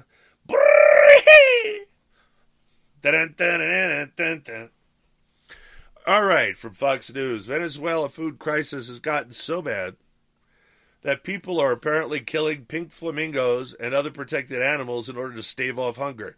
Protective animals are only protected as long as I'm not hungry and they're around. Well, flamingo hunting is both legal and uncommon in the South American nation.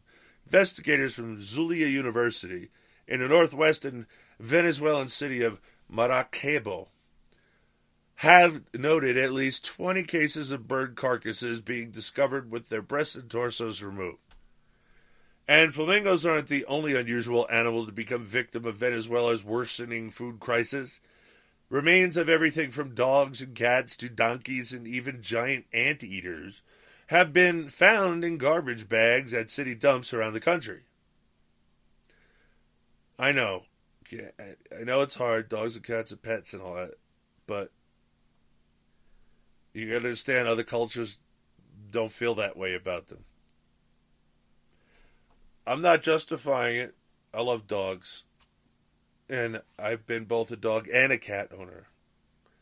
Uh, but I can't really, I can't really hold it against them. They're starving. Sometimes we only find the animal's heads, guts, and legs. We used to see this very little in the past, but this practice is now out of control and on the rise. Robert Linares, a Maracaibo waste disposal worker, told the Miami Herald. What do you mean, how they getting paid? I don't know. I don't know how Maracaibo makes money. I, I assume they, they have advertisers. Linares added he recently found on the street the remains of a dog that had been skinned and dismembered. The once wealthy oil producing nation has fallen on hard times since Nicolas Maduro took power following the death of socialist leader Hugo Chavez in 2013. A drop in global oil prices has crippled the country's economy. No, their lack of keeping up on their infrastructure of the oil has caused this. Uh, and Venezuela has been plagued with the worst inflation rate in the world, close to 700% last year, according to International Monetary Fund. 700% raise in inflation. That's the cost of everything they have they have to get. 700%. I, what I don't understand is why. Look, this is You can't South- just print money. I keep No, telling people this. No, I know that. But in South America, my father's from Puerto Rico, okay? Spanish people like organs. They like the tripe, they like the tongue. No, they don't like it. They're poor. That's poor people food. They used to be stuff that, like, you, you, you were a butcher, let's say, you were a farmer, and you're selling off pig meat, right? But you'd keep the entrails and the and and all the uh, organs and maybe even the head for yourself, depending on what the customer wanted. And then they they live off that so that they could save money and not have to pay for food. Yeah, but see, uh, that's that was the opposite in Puerto Rico because my father was grew up on a farm, and they raised animals. Mm. Yeah. And what they would do is they would say some of the the tripe was a really good meal for people. They really Yes, like it. Poor people. No, they, I know now. it- Once they get a taste, but they grow up with it. Everyone wants me to try it for the first time. I'm like, I can't eat that. And actually, they have sold they have sold tripe in the United States forever. yeah, but it used to be free. Now they sell it. No, it didn't sell it.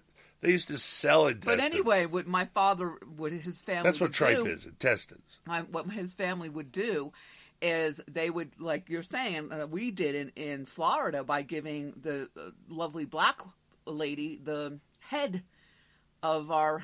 Oh yeah, I didn't know what a what a prize I'd given her. Yeah, that was a big deal. The cheeks alone, those are considered delicacy. Right, and what my father and his family would do. But I didn't know how to deal they- with it. I didn't know how to cook it back then. I know we were we were city we were city mice, but what my dad would do is him and his family when they would do the whole slaughtering thing, like you're saying, and then they would bring it to market. All of the other uh, leftovers of the animal, they would put in two big baskets and put it on a horse. And my dad would ride on the horse with my when he was a little boy, ride on the horse with my grandfather, and they would give it to the village people because my my father and his family were considered wealthy ranchers, and that's what they would give them that stuff. What I'm saying is, why aren't the Venezuelan people? Why is this dog just skinned? Why are they just taking the skin? Oh no, skinned and dismembered. You don't listen well. Okay, dismembered means limbs, right? It doesn't mean their stomach and their hide and their the meat of it the does animal. the way they're using it. Oh, okay. I was confused. I was like, "What do you mean? Why are you? I know they're it?" misusing again. Spanish people conversion to English. Dismembered like, would hell? normally mean just the legs right and the head, right? But you know that isn't gonna. That isn't Exactly. the case. There's and too much they- other meat. And then why are they leaving entrails? Like I said, oh, people Oh, well, eat tripe like it's going out of Not style. from dogs. No, from pigs. Yeah, it's- And cows. And, and I've already got a lesson on this. You You don't get the one with the suction cups. That's disgusting. You- you get- because that that's an older from an older pig or something, and it's not. It's a low quality. Okay, it's a low quality intestine Let- from let- from just- Menudo, for instance. Let, let's just Menudo, this- I can't believe it. Like, for, oh, you got to try. It's the greatest thing ever. Okay, and I'm like, I, you really want me to eat intestines? We have a I friend- would if it was like free. We have a dear friend that lives in Arizona, and it's one of Brian's Paul oldest, Stanton. oldest, oldest. He's friends. not. He doesn't care about being secret. His Uh, name's Paul Stanton. He's yeah. been on the show before. Yes, and Paul, he, if he calls you, he's going to sell you something. Buy it. He is. Uh, a salesman, salesman. He Yes, could he sell. He could sell ice cubes to. Eskimos. Yes, he can. He's a good guy too. Anyway, he always He's a really, he's a really good guy. calling Brian and telling him about he likes to eat exotic things. He just does. The last time he duck tongue. duck tongue. I knew yeah. where you were going. D U C I'm like, wow, I'm, ducked. I'm going to act. No, not ducked. No, duck. Duck. Duck, Duck tongue. I was like, I really, I, the whole animal. That's what you got, tongue. tongue how big is it? I mean, I, I, I, if I raised ducks, I would eat the tongue. Now that you tell me it's something good, I'd look up how to cook it. And I'd He it. smoked it. Well, there's lots of ways to cook things. Okay, so but anyway, in my house, yes, because my father was Puerto Rican, we had pig's feet. Oh my god, I I, I have never even tried it. I couldn't imagine what pickled pig's feet. First of all, the two go. I like cucumbers in my pickles. They pickle everything down south. Everything, eggs, everything. Just No, no, no, you don't understand. The pig's feet were cooked. Pickled. No, they weren't pickled. Oh, he would buy unpickled. Right. Oh, I've only I only saw him pickled. I, No, no, no. He my mother buy, used to get him pickled. I No, like, fresh pickled pig's feet. Fresh. Ah, uh, no, said- sorry, fresh pig's feet. Okay. Now you got me. well, that's confused. different. Now you're talking about making like an osso buco. Right, and he would do like it would take all day. Yeah, For well, the yeah, pig's feet. you'd have to render all that meat off of it. And then you he would put it in a red sauce with rice and beans. It sounds good to me. Ugh. You got to I couldn't get over the consistency. I just couldn't. Oh, well, sometimes the consistency is everything. Some people don't like bananas because of that. I mean, I, I had the weirdest thing. We had kale, ca- sausage Yeah. and kale. Every time I hear kale, I think of that guy's name, Chael. Look, I am. You can ask Brian. I am a rabbit compared to most oh, people. Oh, she can live on grass. I mean, but I just couldn't. Actually, her wrap, body's changing and it's telling her less carbs. I just I can't wrap my head around uh, kale. I never could as a kid. My my brothers and sisters, anything that my father threw at them, they ate. They I were was the they were pick- hungry. I- obviously, you I weren't. Was, I was the pickiest eater on the planet, but a lot of the no, the- what I- no, I got you beat. well, I had vegetables, but after that, I only ate. I only like chicken and fish. I don't eat green things. I know, but I only like Peas chicken and because they don't taste green. I didn't eat beef until I Sweet met. peas that you get them in, in spring before they they turn starchy. I don't. You can't overcook them I, you Flash the, cook you them. are that's the it. only one that have got that got me to eat beef as much as you have I ever Oh, done in my is so entire life. I never liked it. I liked fish. I liked chicken. You didn't like it because I didn't cook it. Anyway, well, my father was a good cook. Oh no, he wasn't. Anyway, um, so I grew up with the. I've watched your father cook. I grew up with this kind of stuff. I grew up with the freaking entrails. I grew up with the feet, and I'm just saying Because myself, really, they used to almost get give that stuff away. Just like you used to be able to get soup bones for free. They give poor people come as the butcher. You have any soup bones? And they give it away for free. They just give it to them. They used to give triton to them too. The entrails, just give it all to them. Because they weren't doing anything with it. Nobody No, wanted my it. point is now somehow trendy restaurateurs have taught people about all this food to help that help poor people. Now they're selling it at restaurants. Now it's too expensive for poor people. I remember when wings were like twenty nine cents a pound, chicken wings. What are they now, Susan? chicken wing. I just bought. They're like five ninety nine a pound. I just bought a bunch. Twenty nine cents to five ninety nine. Yeah, and Again, because most people didn't want the wings. Then they found out Buffalo hot wings and went crazed all over the, the country. Now everybody wants wings. That's okay. I try and find the chicken they don't want and still turn it into hot chicken something, even if it ain't wings. But my point is, if they're saying Hot they're chicken leave- breast. Little strips of my hot chicken breast. My point is, if they're leaving, like you said, that's probably the wrong translation. They're leaving the entrails of anything. That's not how most of the world does that. They don't do that. Well, they'll use everything. It, there was one case of it. That's not go crazy. Okay, but yeah, they're slaughtering their. What happens when they run out of their own animals? Because no one's breeding them, right? Anyway, sometimes we only find the animals' heads, guts, and legs. No, they're wild. Uh, they breed gerbils for food in South America. But look what they're saying. They're finding the head. They're fine. This is all stuff that we gave away. Our pig heads we right, and obviously they give it away too. Linares added he recently found on the street the remains of a dog that had been skinned and dismembered. The once, well, well, I did this already. Eh, hard times, blah blah blah blah blah. Um, And that 700% increase in inflation was according to the International Monetary Fund, of which we have the largest funding of all of the countries to all these agencies that shouldn't exist and we shouldn't have anything to do with. And these people are still starving. It's unconstitutional. The collapse of the country's economy has made it difficult to import basic goods such as food and medicine, created acute shortages, and stirred deep seated anger toward Maduro. Again, I will say this only one more time. You cannot print your way out of trouble. You cannot just keep printing money. We can because we're a reserve currency, which means we can print all we want without having the effect that this had. But what happens if they take that away from us? A recent study conducted by three universities found that in 2015, 87% of Venezuelans didn't have enough money to buy sufficient food for their families. The lack of food has even earned its own nickname, the Maduro Diet. Is that like the Atkins diet? That's pretty funny. That's, yeah, you want to lose weight? The Maduro diet. you can't buy food. You can't find food. You don't eat food. That's the Maduro diet. Anyway, got to go to break. Said Cooperative Radio Show. You stay tuned, cause we'll be right back.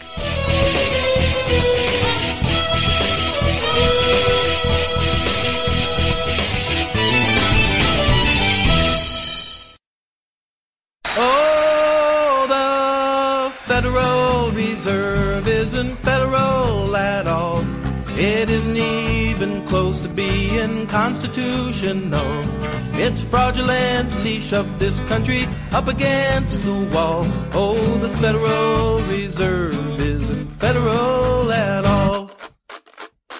Would you like to know the reasons why your taxes are so high? Would you like to know what fuels inflation every time you buy? Would you like to know who takes the biggest slice out of your pie? It's the Federal Reserve, and I'm here to tell you why. It's not that complicated to explain in layman terms. When something's really rotten, it is sure to crawl with worms. And that something really rotten happened in this nation's past. It's been feeding on our prosperity until now we're sinking fast. The Federal Reserve isn't federal at all. It isn't even close to being constitutional. It's fraudulently shoved this country up against the wall. Oh, the Federal Reserve isn't federal at all. How would you like to print up money on your very own private press and loan it out to all your friends at staggering high interest? Bet it wouldn't take too long until you own the whole neighborhood. Well, that's what the Fed's been doing since our Congress said they could. Now, our Congress shirked their duty back in December 1913. That's when the value of our money changed from gold to inky green. And when they shrugged the Constitution off, they damned this nation's fate. It was a blatant violation of Article 1 and Section 8. Whoa, the Federal Reserve isn't federal at all. It isn't even close to being constitutional. It's fraudulently shoved this country up against the wall. Oh, the Federal Reserve isn't federal at all. You got the FBI, the FCC, the Federal Trade Commission Agency, and they all have one thing in common that is they're federal. But here's one thing if you haven't guessed. There ain't a thing federal about the Federal Express, and the only thing federal about the Reserve is that it's criminal! Now if I was to tell you that we're under martial law, and there ain't no sense in waiting for the final axe to fall, and that the money that we're spending's really military script, would you say that I've gone crazy, would you think that I've been hit? Whoa, the Federal Reserve isn't federal at all. It isn't close to being constitutional. It's fraudulently shoved this country up against the wall. Oh, the Federal Reserve isn't federal at all. No, the Federal Reserve isn't federal. It's just criminal. At all. Let's just And now, a message to freshman Tea Party backed senators from Trent Lott and Lindsey Graham. Hello, this is Trent Lott. Uh, Lindsey and I just want you to know that we appreciate all that the Tea Party people did to bring you here to Washington. Yes, I love tea, and I dearly love parties.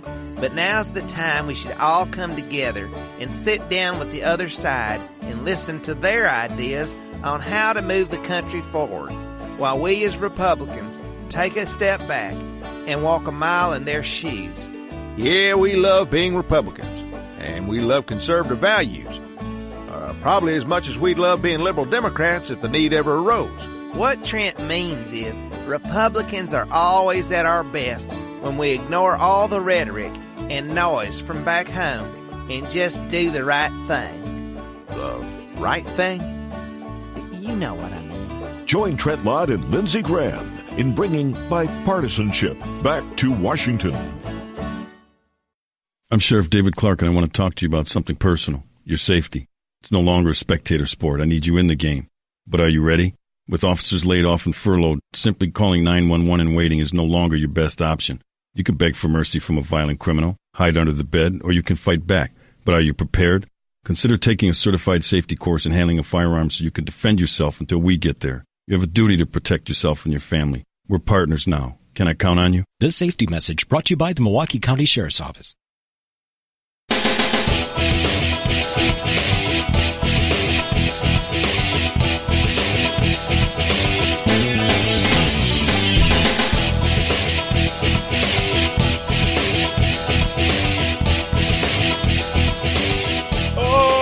Okay, and welcome back to the Uncooperative Radio Show. Hour three. Three. That would be your last chance to call the show. Last hour, anyway. If you want to call in, it's 406 565 4189. 406 565 4189. How's that? Yay! I could tell you're feeling better because you sang. I'm I'm not really feeling bad. But I- you're I, guess I rallying. am. I don't know. You're rallying. I'm trying. You have no idea how hard it is for him to plow. it's like I'm permanently disabled. That's Oh man, and I can't do it. Oh. Someone's got to do it. yeah. Uh, unfortunately, only because the lumber company's up here plowing the whole, almost the whole way down the mountain, and uh, I can't drive. I'm a. I'm a. and I can't put her in the snowmobile because she's hurt and Yep. bouncy not good. Nope. So you know we're adapting and uh, forced to take our life in our own hands driving up that road. And it, we could have fell off the edge of the cliff any a number of times. And you know what? As, this is not just because of us. There has been numerous people that have fallen, Oh, yeah. especially on this canyon. that that that Right road over the is- edge, man. is- yeah, people do it all the time. But I got really really good off road tires that are factory siped and everything, and they are considered really good on ice. And it seemed to work really well because I was on ice the whole time, going, "Oh no!" Every time the wheels started to spin, you, you have to stop. You have to stop it because that'll get you sliding sideways. If it's off camber, you'll go off to the cliff edge. And it's a- so you have to come off it and kind of finagle your way around. And then the whole time we're going about two miles an hour. You know what I found before Took we go us, what, to- three hours it to took- get yeah, on? Yeah, it did. It, it took us two and a half hours. Um, but uh, what I found, and that one of the tricks that you taught me, and actually um, our neighbor, he also is, he's a, wild man, but he's a good driver too. Sometimes He's he's, he- gone over the cliff. He really doesn't have no. He really doesn't have his off-road chops. He's He's more of gone a over the cliff. like my, many off-roaders that like pedal to the metal operation. That is that's his operation too. But it's funny because if you're going, like you, they're saying, if you go on ice and you just wiggle the steering wheel, it like rights you. Oh, any, It's weird. Well, anytime you have to find traction, wiggling, that's the first thing you'll learn. That's four wheeling 101. You, you turn the wheel left and right to try and find traction somewhere. It doesn't always work, but it does work sometimes. And sometimes it works for me all the time, and I haven't figured out why. But for me, it's always worked. Other people get stuck in the same mud hole I go through. Anyway, at least we're not starving to death like the people in Venezuela.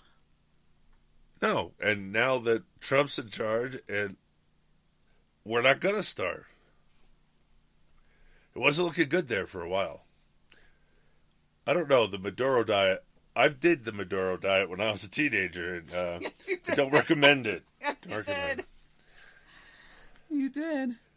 We find these killings grotesque, but how can we be critical of someone who hunts a pigeon? Well, you can't. Those are pigeons are rock doves. They're good eating. They hunt doves down south. Yeah. There's a whole sport around dove, Dove, not hunting. not rock. Well, they rock doves too. Yeah, but yeah, uh, but uh, some of the smaller doves too. The the white ones, The love doves? the ones that go really fast. The love doves. No, no, not no. You're thinking of uh, Mourning doves? Mourning doves. No, no, not those. They mate for life. Uh, it's just a dove. I, that's all they called it down south. It, but there's this little teeny bird. So wait, the thing you get it deep fried. It's about that big, Susan. What did you say about? It's about uh, I don't know. A biteful. two inches thick by maybe three inches long, and it looks like a little teeny bird dipped in deep fried, like a little chicken. really little, really little chicken. Miniature, miniature. But you know what? It's delicious. But they're very hard to shoot because they're fast, and so it, it's actually a, it's a it's a sport. Yeah, we hunt birds here in the United States. But down south, the people I know don't hunt for sport only. they hunt for food. They hunt for food. Dang right. Damn, you put stuff up in your freezer for the winter. I loved my friends. They all had all kinds of food and mm. I learned all kinds of things, like how good deep frying is. I grew up. I didn't. Nobody deep fried anything. My father did. I heard it was evil. no. Just like margarine, eggs. No, that oh, wasn't no, allowed. butter. I'm sorry, butter. That butter. wasn't allowed in my house either. My father had to, eh, well, he grew up on Yeah, well, it turns out it's a mar- margarine's worse for you than butter, my wise, because would it's not have any of it in house. partially hydrogenated vegetable oil. Same thing with lard. Lard bad. He had vegetable lard, shortening good. No, vegetable shortening partially hydrogenated vegetable oil. Nope, not allowed in my house. My house was a deep fry house. I'd come Yep. home and they'd be deep fried snapper And when now I come home but- from school. But they came out and ate crow on this and said we were wrong. go back to butter. Go back to lard. Uh, but nobody reported on it. Nobody talked about it, and you probably You even know. what, you know what's interesting? if you're probably still eating margarine, and now you think you don't like butter because your your your tastes have been mutilated by margarine. Just like when you went to margarine the first time, there's a little adjustment period. You're not used to fat, that kind of fat anymore, and flavor, so it takes a little, eh, little time, baby steps. I'm pretty healthy, and I had all that horrible stuff they said not to have. Well, no, they said it's all healthy now. It was they were wrong. It was the opposite. That's good for you. The other stuff's horrible for you. How many people killed themselves by doing without what they wanted to eat? These doctors actually killed their heart patients because they gave them something worse, much worse than the fat and butter. And this is the thing people don't get. And shortening, I mean, uh, uh, lard. This this is what people don't get. This is important. People have died because of this. You know, Brian, the other thing that I keep hearing all these PSAs on even conservative radio about how so many people in the United States and children are starving. They have no clue. This is starving. There's very little starving. There's no. There's really if you if you avail yourself of all the freebies, there is no way you're going to starve in, In the the United States of America. It's not going to happen. This is starving, Brian. I starved because I didn't avail myself. I was a white boy. I didn't know anything about welfare. Well, it was not just that. You could go to the local church and get food as well. They didn't have any of that either. Well, they do now. I they might have had it somewhere. I don't know. I just kind of did without food. But this is true starving, not what they're saying is happening. Oh in no! What United I did, I lost seventy pounds in three months.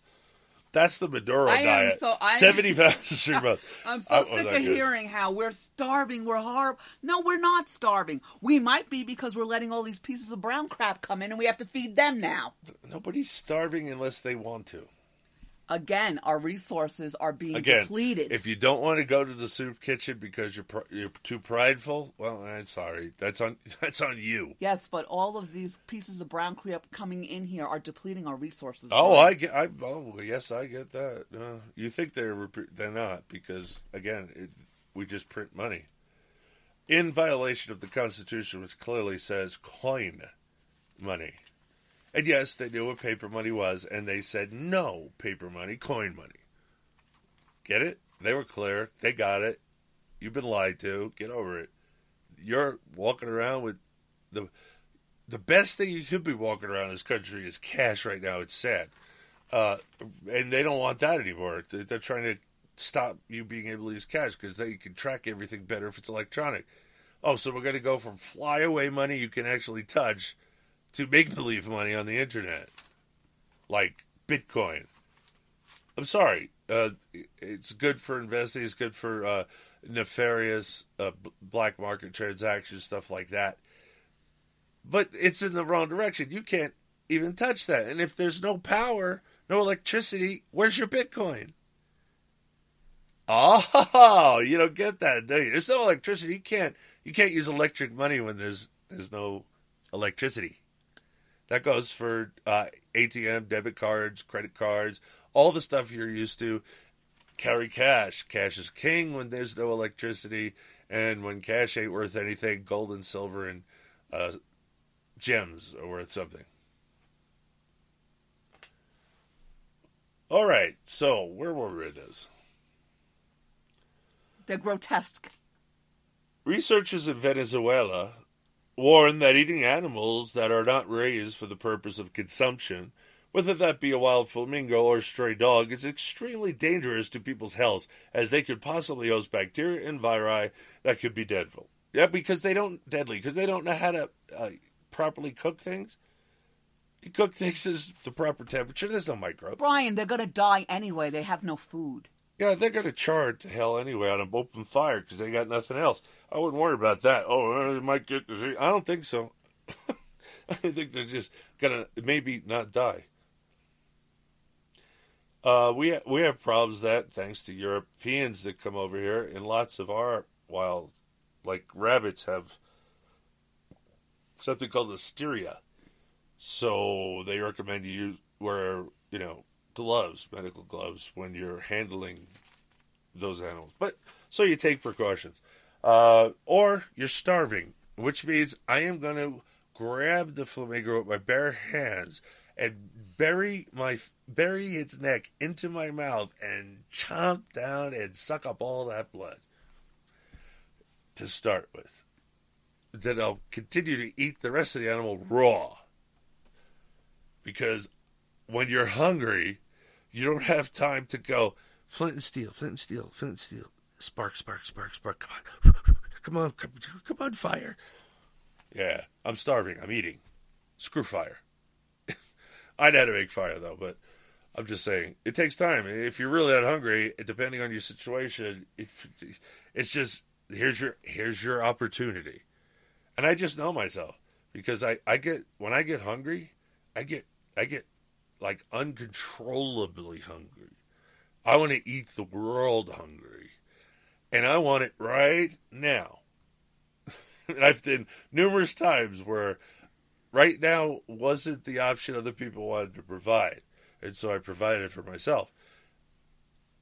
I ran a quarter of a mile once in a, because of a traffic jam, and I didn't want to wait. I sprinted for it was at least a quarter of a mile to a food place so I could get something to eat. so I was, and I was I was done eating by the time the car got back, the truck got back up where I was with the traffic jam. So it's kind of funny, and I, I think I had fries left. I got it with the fries and finished the fries off. My boss was just like, he just looks at me and shakes his head. I'm like, I, I said, I, I said, I'm hung. I was hungry. Don't get between me and food when I'm hungry. your uh, adopted brother can attest to that. I still remember that. Remember Anthony? We were eating, uh, and I, I was just, I was hungry. I was just shoveling food, and I, I even told, I even warned him, "Don't touch my food." He's just like, "Hey, can I have one of those?" I thought, "Don't touch my food." So he thought I was kidding. He took a fork and he stabbed it into my food. So I took my fork and I stabbed him in the hand, and he dropped said fork, and I took and ate the food, my food. you know, we got, all got the animal in us. Look, he didn't. He didn't die or anything. Uh, where are we going? Uh, res- uh, in France, they eat horses, and in China they eat dogs and cats. I know. I, I just recently had this conversation. It's horrible for people who love dogs and cats. I don't know why. I when I hear this doesn't bother me. I mean, I I've known about this since I was a child. That that's what they eat. So it to me, it's just I love I love my dog, and I, I'm not eating them, but I can't tell people in other countries what they should and should not raise for food. It's uh, it's their business. So in uh, in France, they eat horses. I've had I've had horse meat. We used to, you know, we used to slaughter horses here, and you could get horse meat. Uncle Luke gave it to me and didn't tell me what it was, and he knew I loved to ride horses. I loved horses, and so he thought I was going to be like completely like devastated when he told me, "How'd you like?" He goes, "How'd you like that?" I said, "This is good." Because you know what it is? I'm like, "Uh," uh because it's horse. And I looked down at him like, "Really?" He's like, "Yeah." Horse is good eating. And I just finished it, and he was like, it, I could see him and his buddy and his friend was there too, and they're both looking at each other. They thought they were going to put one over on me, right? And they're looking at each other. What the heck? Like, I don't care where the food comes from, as long as it tastes good. That's me. Uh, I'm just that way. I purposely would not eat dog unless it was the last thing I could possibly eat. Although I really don't want to eat human. Humans are gross. Um, in Venezuela, two pounds of sugar or corn flour costs about 7,800 bolivares, or $2 on the black market, while two pounds of good meat goes for about 10,000 bolivares, which I guess is for Bolivia. And again, this is on the black market. It's not even from a supermarket. No, no, they're telling you. Then there's the back market. You, yeah, it's going back and forth, actually. Uh, it's $2 on the black market. It's 7,800 bolivares. That's what happens when you print money. uh, adding these three items together results in a cost that is around half of the country's official monthly minimum wage of 40,000 bolivares. Monthly wage, $4,000. $40,000. Would you like that for a monthly wage? $40,000. They they're getting $40,000 in Bolivianos, which is Bolivian currency. Uh, 40,000. They but it's worth it's worth crap. You it's think worth eleven dollars, right? You think it's like I want that? No, you don't. A monthly mi- monthly wage right. is eleven bucks. That's correct. It sounds great. Forty thousand. We don't do that here in America. Forty thousand a year is a salary. It's eleven dollars. Yeah, but yeah, a month equivalency of currency. You have to take that into account. Exactly, yes. and they want to make they want to wait to make. Do you think can you live at eleven dollars a month? Thank you. I couldn't put gas in the vehicle for, for eleven dollars. It takes us twenty dollars just to go down the long way. Uh, because of the plowers. But Brian, truthfully, they want to, and I had a fuzzy tongue. I had to comb it. Fuzzy they, tongue, right? Yeah because they they want the minimum wage here in the United States to go to fifteen dollars, and some idiot cities are doing it. Are you friggin' insane? Oh, it doesn't matter. Every time they've done it, and I've said it was going to happen, and everybody said it's going to happen, and blah blah blah. It did happen, right? Oh uh, no, no. Every time minimum wage, every time the minimum wage has been raised, and I said it up front that that was going to happen. Minimum wage goes up, people start losing jobs. Unemployment goes up, especially among the young people. Minimum wage jobs Why pay you fifteen dollars an hour? You're a doofus from high school. Why am I paying you fifteen dollars an hour? You have now talked to, told the market people are too expensive, so McDonald's is going robots, K- kiosks, robots, getting rid of people. That's people being laid off. Of course it is. That's that's how it works. You price yourself out of the market, and the government did it for you. Eleven. You know what fifteen dollars an hour is like in Montana? I know we've said this before. You could. That's a career salary right here. You could live good on fifteen When I first came here, Nurses will like get eleven dollars an hour. when I first came here, I was with a bachelor's degree. Okay, right? Right. Working for state Montana Developmental Center as a afternoon evening supervisor. I got seventeen dollars an hour. Right, and that was that was government job, good good salary, And that was in 2002. and that's good money here. But I was a register. I was an, a well A bachelor's in nursing. Seriously, experienced. I could have run the whole facility. Yeah, you should really buy her novel because I'm telling you, you'll eat it up. It's good reading. I didn't read it for years because I didn't want to have an opinion. I was afraid I wouldn't like it. We have enough fights. I don't need any more. Uh, finally, I read it. I liked it. I enjoyed reading it, and I was there, and I enjoyed reading it. I'm telling you, just it, it's one of those books. It's it just reads well. You got a hard time putting it down. It's on Amazon. Just do a search for what's it called, Susan? Opening a registered nurse's eyes: a life-altering journey across North America. You need to get closer to the microphone. I'm watching my levels. I'm fine. Well, I'm the one that has to edit afterwards, and I said you're always too far away from the microphone, which causes me problems in post show editing, Okay, so they're making which I try not to do. I like to leave everything raw, So they're making eleven dollars, right? And then what are they doing? a month. Then what else? Besides killing vulnerable animals, many Vez- Venezuelans have taken to scavenging for discarded f- items of food to supplement their diet. A move that had previously only been done by the country's homeless and mentally ill population. Oh no, over here in America, we got a bunch of doofus on the left cause millennials that think dumpster diving is the way to live. Minimalistic footprint, man.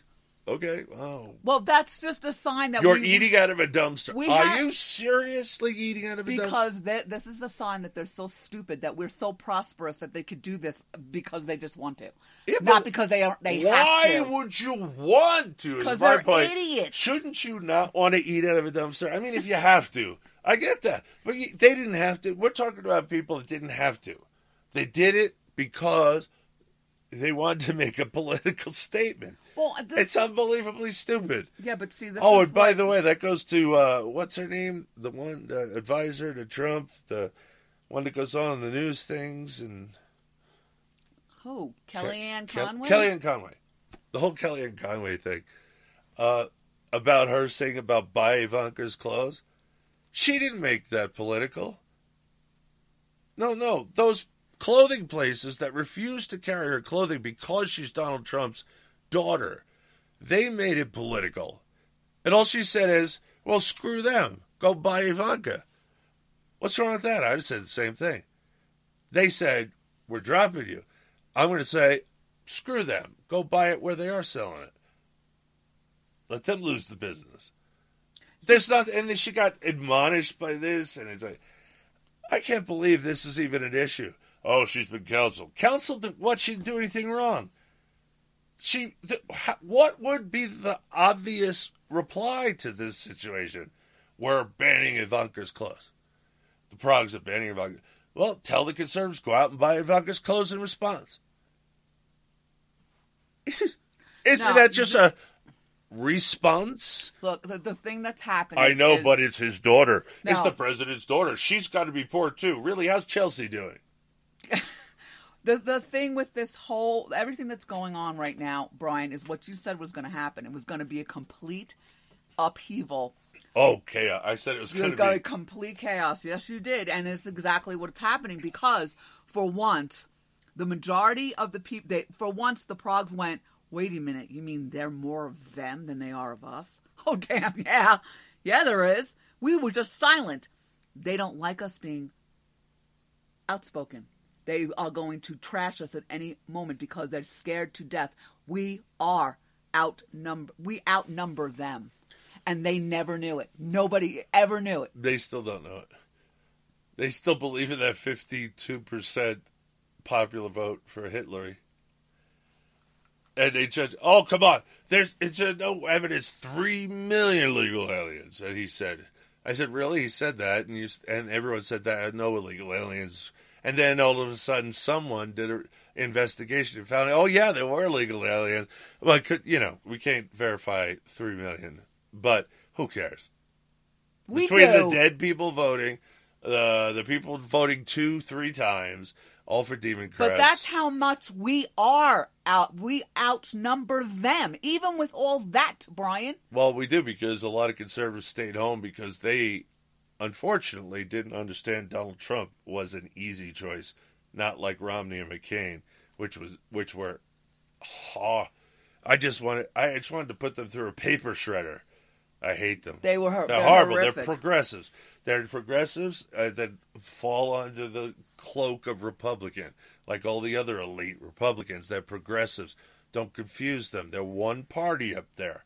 It's a one party system, and Trump messed it up. So they're acting out like petulant children because who else but a simple mind would think progressivism is a good thing? I'm sorry, you think progressivism is a good thing? Uh 406 565 4189. Go ahead. Give it your best shot. And no, I won't hang up on you unless you curse or unless you don't quiet down when I tell you to. You don't have any rights in my show. The Constitution protects you against the government, not me. This is my world. You play with my rules, or I'm going to find that that sound file that's a flush, and I'm going to use it. But nobody's called yet, so I haven't felt the need to find it. No flush. oh, maybe maybe I'll record my own. Oh wait, we don't have a flush. Oh well, we're gonna go to a break. So, Cooperative Radio Show. You stay tuned, cause we'll be right back.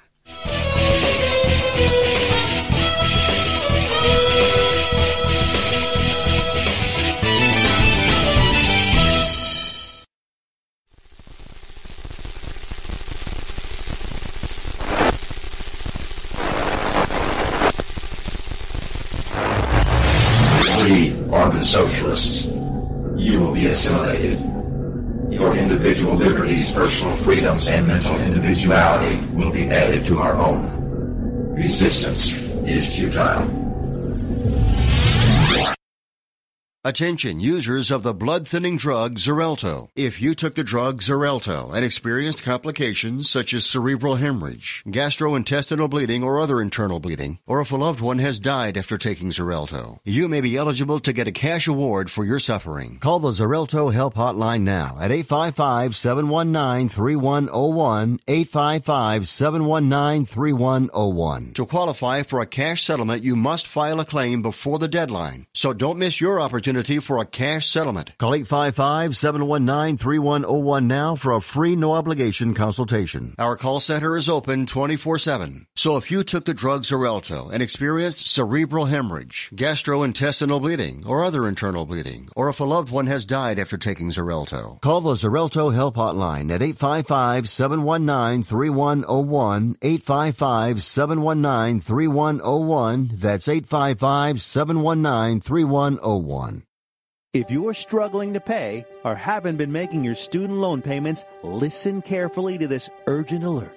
Have you been out of school for 10 or more years and you're still making your student loan payments? Are your student loans past due or even in default? Can't go back to school because of an old student loan problem? We can help you if you qualify. Your student loans can be taken out of default. We can stop the wage garnishments, stop the collection calls, and stop the seizure of your tax refund. Give yourself a break. Stop the stress and see if we can help you reduce your student loan payments. One quick 10 minute call could solve them right now. So call the Student Loan Helpline now.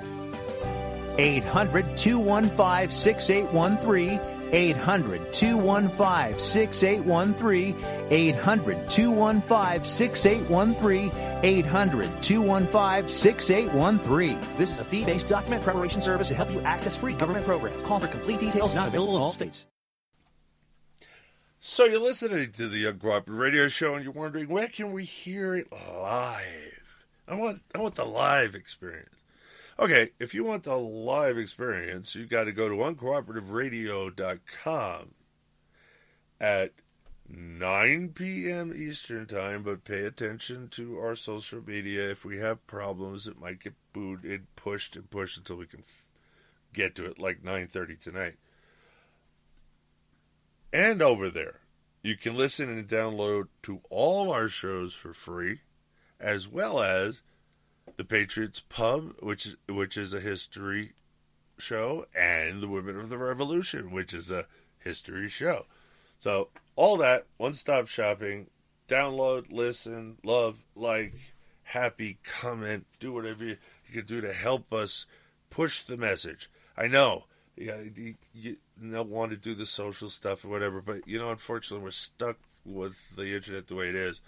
We really got to push it as much as we can. We need to get our numbers up. We need to get likes up. We need comments on the show, rating the shows, etc. Okay. You can also hear our show on iHeartRadio.com, iTunes, TalkShoe. We also have a Facebook page, which is not in prison because I had to kill the first page that was in prison they wouldn't let it out, and I created a new page. Now, if you're confused about this, it's easy.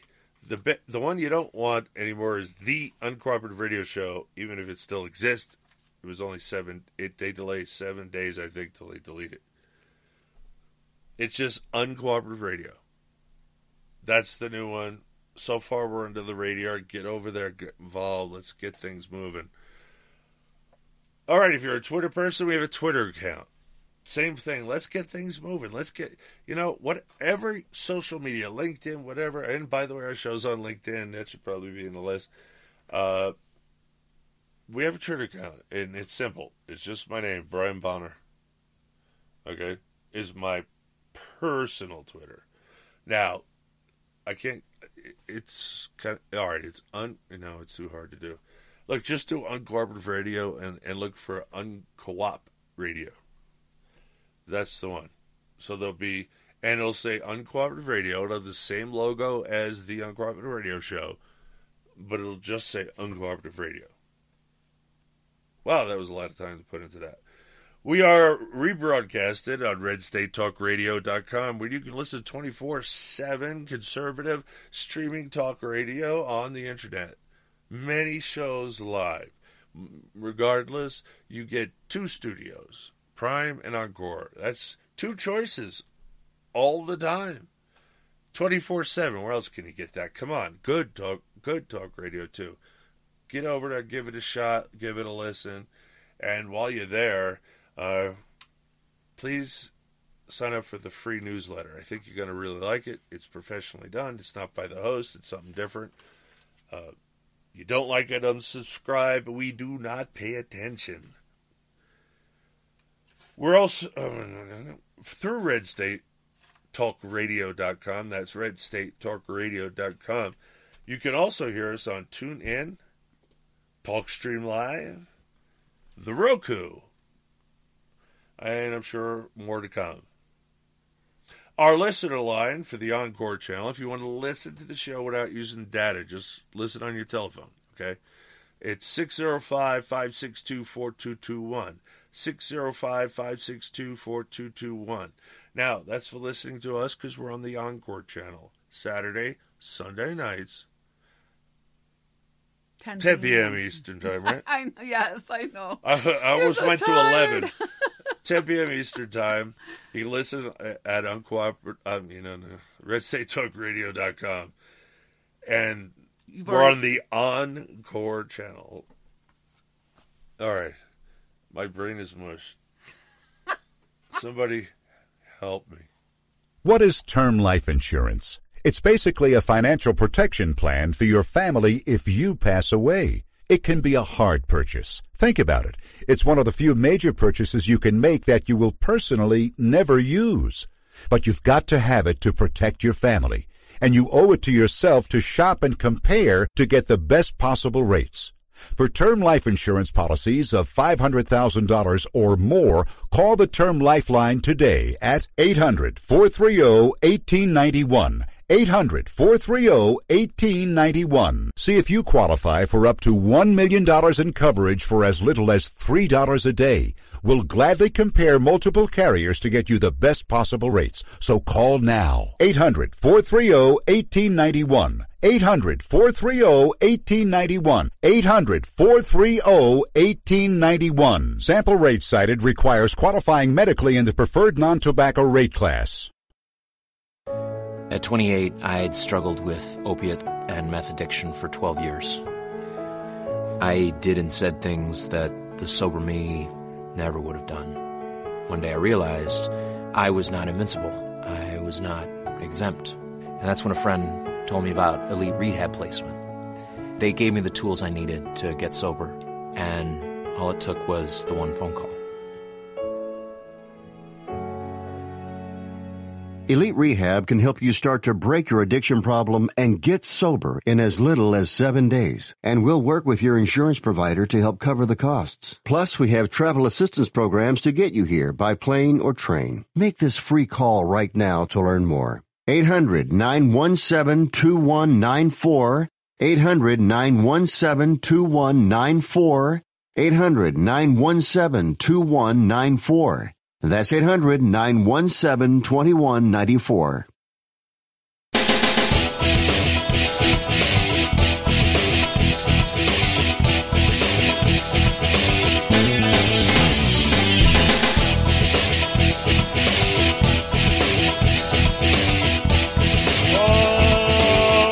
Okay, and welcome back to the Uncooperative Radio Show. Hour half of three.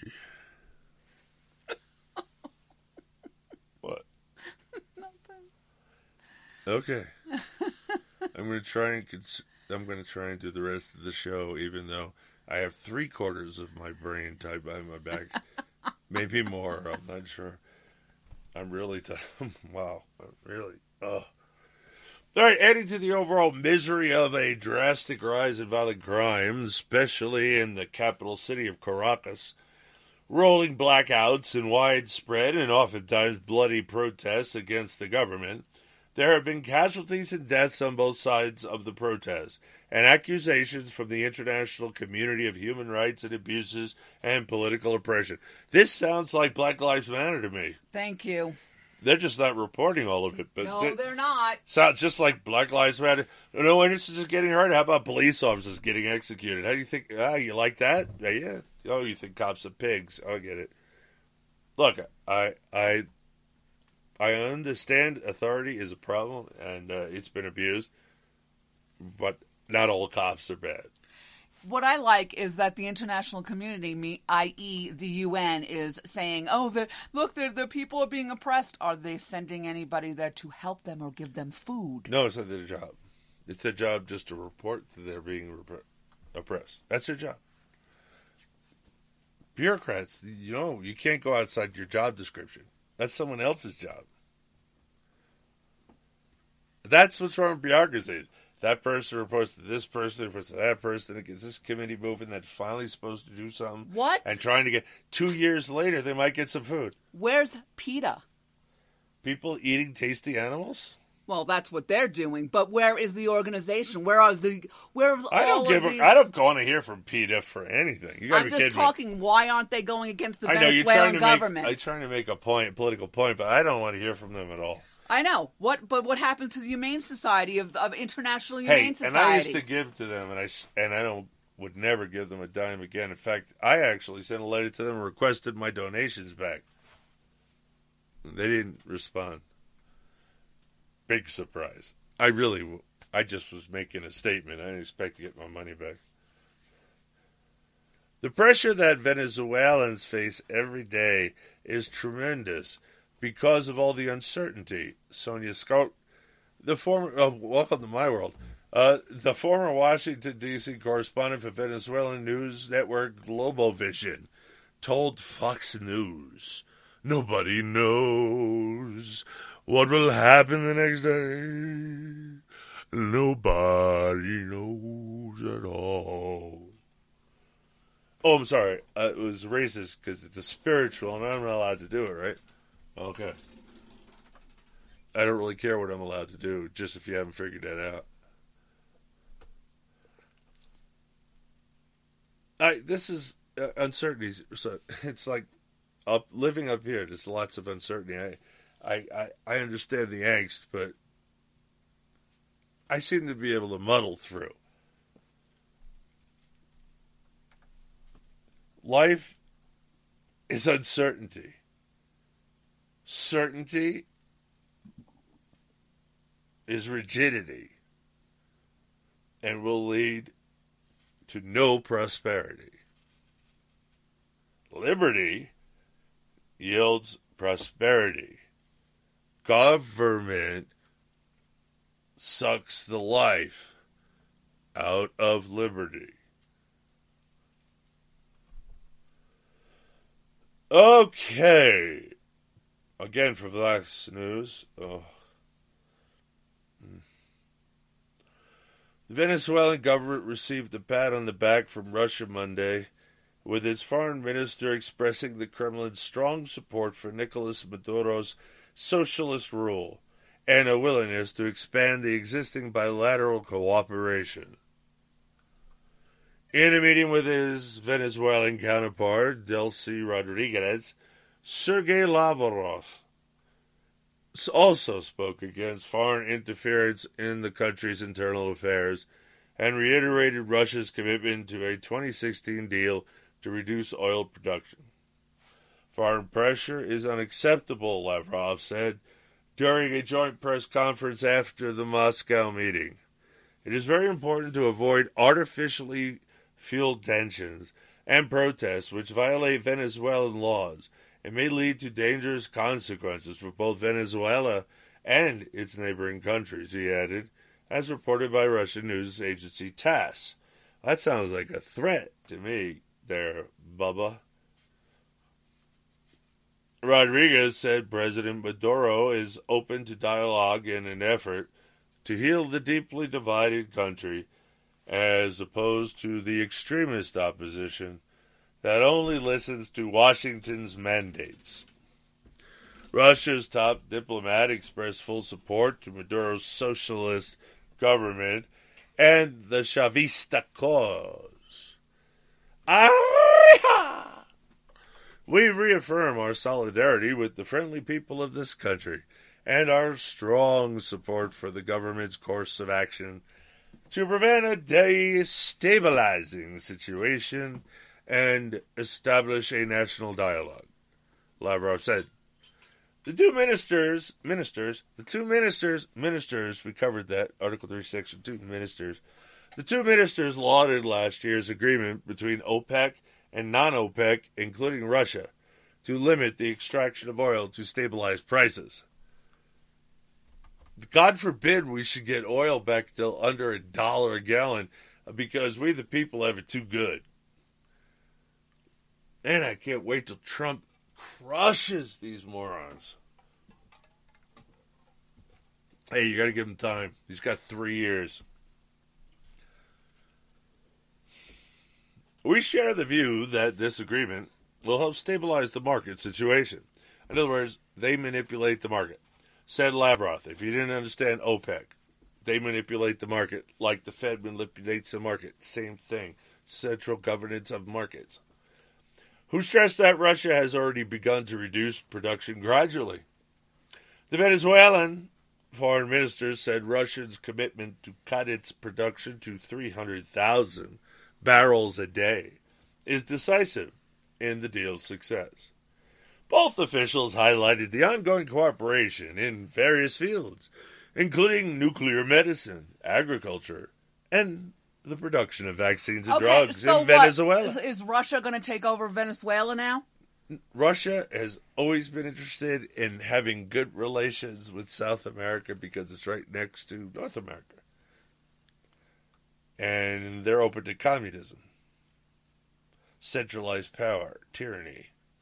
Yes, but Russia doesn't want to have communism anymore. No, he, they're not going to be caught, but they're going to take advantage of all those that do. That's my point. That's what I was asking. No, they become the uh, MLM of governments. What does that mean? Uh, I'm trying to remember. Uh, it's where, it's where the more people you have under you, the more money you make because those people's money come to you, and that people's money under them come to them, and they come up to you. It's like a pyramid multi- scheme. It's yeah, but no, they renamed it, so it's not MLM. Uh, media limit. Uh, ah, my brain is toast. Oh, really? I've been trying to root a phone for two days. Ugh. Anyway, so what they're going to do is they want them to have be like a satellite of Russia. They're going to no, help they, them. they just want to use them. Okay, they but they're going to help them first, right? You use people by giving them something that Right.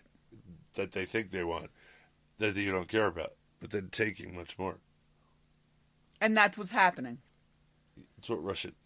Yeah, Putin's smart. Oh, he likes Putin. I like Putin. So what? He's a killer. He's a killer. Every sniper's Look. a killer. Every sniper's a killer. You realize that? Brian, look, throughout history, great men and great I kill animals. That's killing. You realize that, right? great It's not murder. It's killing. great minds and great leaders and great thinkers have always been able to realize who their enemies were and at least acknowledge and give them respect for how they did it, but knowing that they were still their enemies, right? There's a very old Taoist saying, but that's a, um, never disrespect your enemies. In other words, always respect your enemies. Otherwise, you may be you may lose. Always, always respect that, that your enemy is as strong as your enemy is. Otherwise, you may blunder. Is what that means and it's very apropos. Um, goes with Russia, and he's by the way he studied judo. I'm sure he studied. He might have studied the Tao, of Lao Tzu. I don't know, but I think he's brilliant in the way he does things. For Russia, Russia's different. Russia's not America. Russians aren't like Americans. They're completely different people. I've everyone I ever met is scary, freaky. Uh, just like scary, like there's they're cold inside. Well, we had to deal with Russians when we were um, both you in the ambulance and I was doing rotations in um, uh, what's the name of it? Not Long Beach. Coney Island is where I did.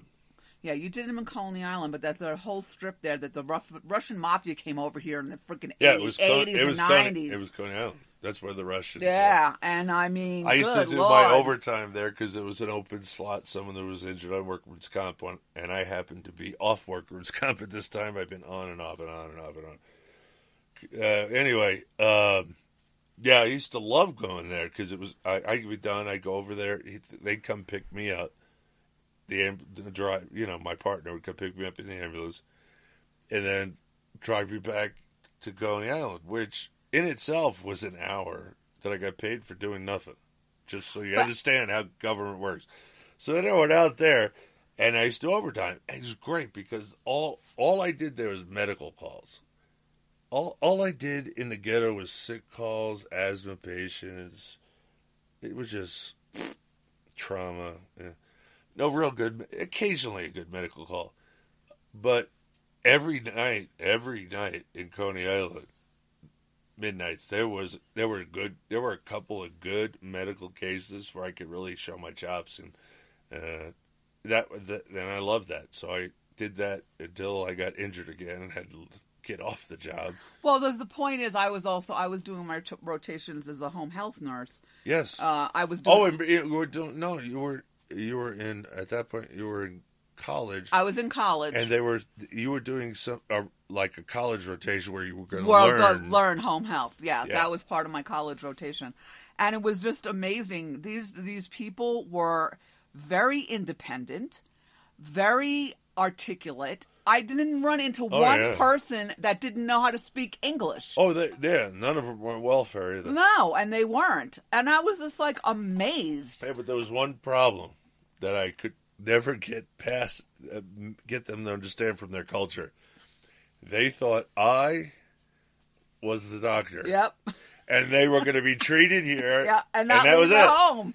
And I'm like, I, I got this guy on an IV, and I got morphine push and all this stuff. He's having a heart attack, and he doesn't want to go to the hospital. I'm like, this is not an option.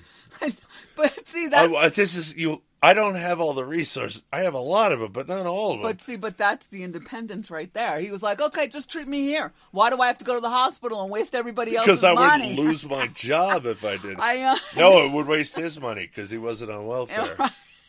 but that was the point. They were like, "No, no, Different- no, no, just but- treat me here." but that wasn't about welfare. That was about where their culture, the way it was done. That's how it was done. But you know what? The doctor would come, treat you right there in the house. And you know what? We used to do Yes, that. we did. When Yes, it was a free did. market. And I think we, we should go back to it. yes, we did, and that's the God's honest truth. Because But I'll tell you what, there's a problem with this. No doctor, no matter how country in the middle of, you know, a little house in the prairie, was going to leave this guy alone. Start an IV. He's having a heart attack. Treat him. Okay, I do whatever it takes to treat him, stabilize him. Uh, now I'm leaving. There's, there's no. You have a long. Now you have to stay with the Yeah, patient yeah. because you Yeah, got an I IV I- going, and drugs, and more drugs are going to be needed. Yep. A- And so you can't just. I mean, you could if if that's the way the whole culture and and the med- medicinal culture of our country was, because we do have one. If that was the way it was, we could do that. But you'd have to be willing to pay somebody to just sit there for eight hours. Eight hours, they it, they could be out running emergencies. Doesn't make much sense. Okay, this is. But look, they're saying that the relationships are on the rise, but the people are di- they're dying. They're killing animals in the streets, and these two are talking like everything's fine. That you just read ahead. You see the flashing cursor. That's where I left off. But they're, they're like, we're going to be doing wonderful things with medicine, agriculture, the produ- Your Are- people are dying. They're eating dogs. Who are the presidents? That's what you miss. Our relationships are on the rise. The presidents communicate regularly and confidentially, Lavrov said. Who are the presidents? Well, what, There's usually only one president, but there's presidents. Yeah, The High Level Commission, which oversees the entire array of multifaceted trade, economic, and investment cooperation between Russia and Venezuela, is working, he added. they're they're killing dogs and flamingos. How is this working? Because the military and the elite have cognac. Oh my lord! They're killing cats and dogs and rats and whatever. Ratzengatzengarten Rodriguez, who is traveling with oil minister Nelson Martinez, was scheduled to meet Monday afternoon with the Russian energy minister Alexander Novak. Again, the word minister used twice. We explain what it is. Minister, now you know, right? Minister. Supreme if you, if Court. If you just tuned in, go back, go to the archives and start from the beginning. And speaking of commies, what are unions up to now? You know, I you should play that sound file I got with the union boss Well, telling go- he's gonna how he's gonna do this and do Well, that. Well, no, I'm going to because you went way too fast on that other one, and we're not going to have down, back and forth, yeah, we're- sideways? We're not going to have time for this one. I know I we're have not. to put it into the next We're show. even we're halfway through the copy. We're almost at the end of the show. Yeah, I just don't use paper, it's wasteful. Paper and ink. We used to.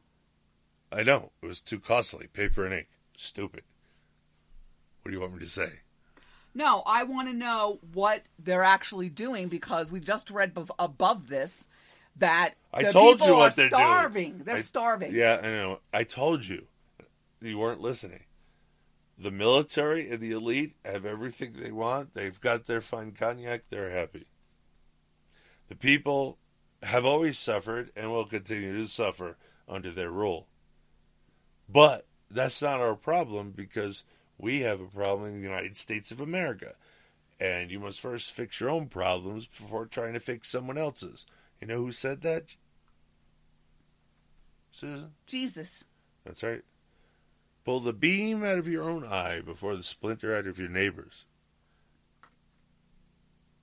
We need to seriously, seriously remove the beam out of our own eyes. Now I know you didn't go on social media tonight, and I know we were away for a couple I touched days. on it. I'm wondering, are, are are citizens sending Trump and his cabinet support and saying just keep going? Some, pe- yeah, the people that are doing that. Because like me, uh, there are other people uh, I I actually respect um, on social media that are followers of mine. They're never Trumpers. Okay, it doesn't mean I'm going to ostracize them. I I allow them into the group. I allow them to say whatever they want.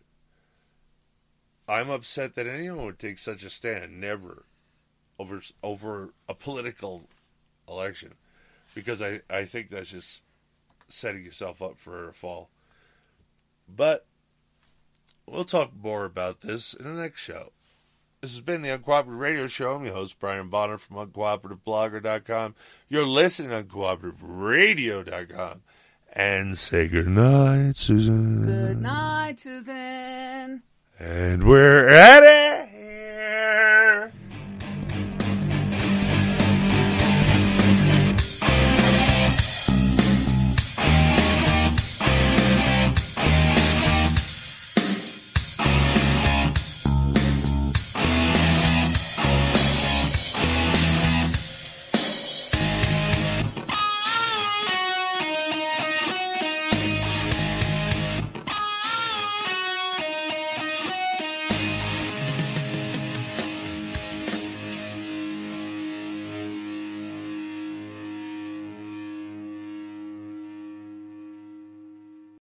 Lucky Land slots, you can get lucky just about anywhere. Dearly beloved, we are gathered here today to. Has anyone seen the bride and groom?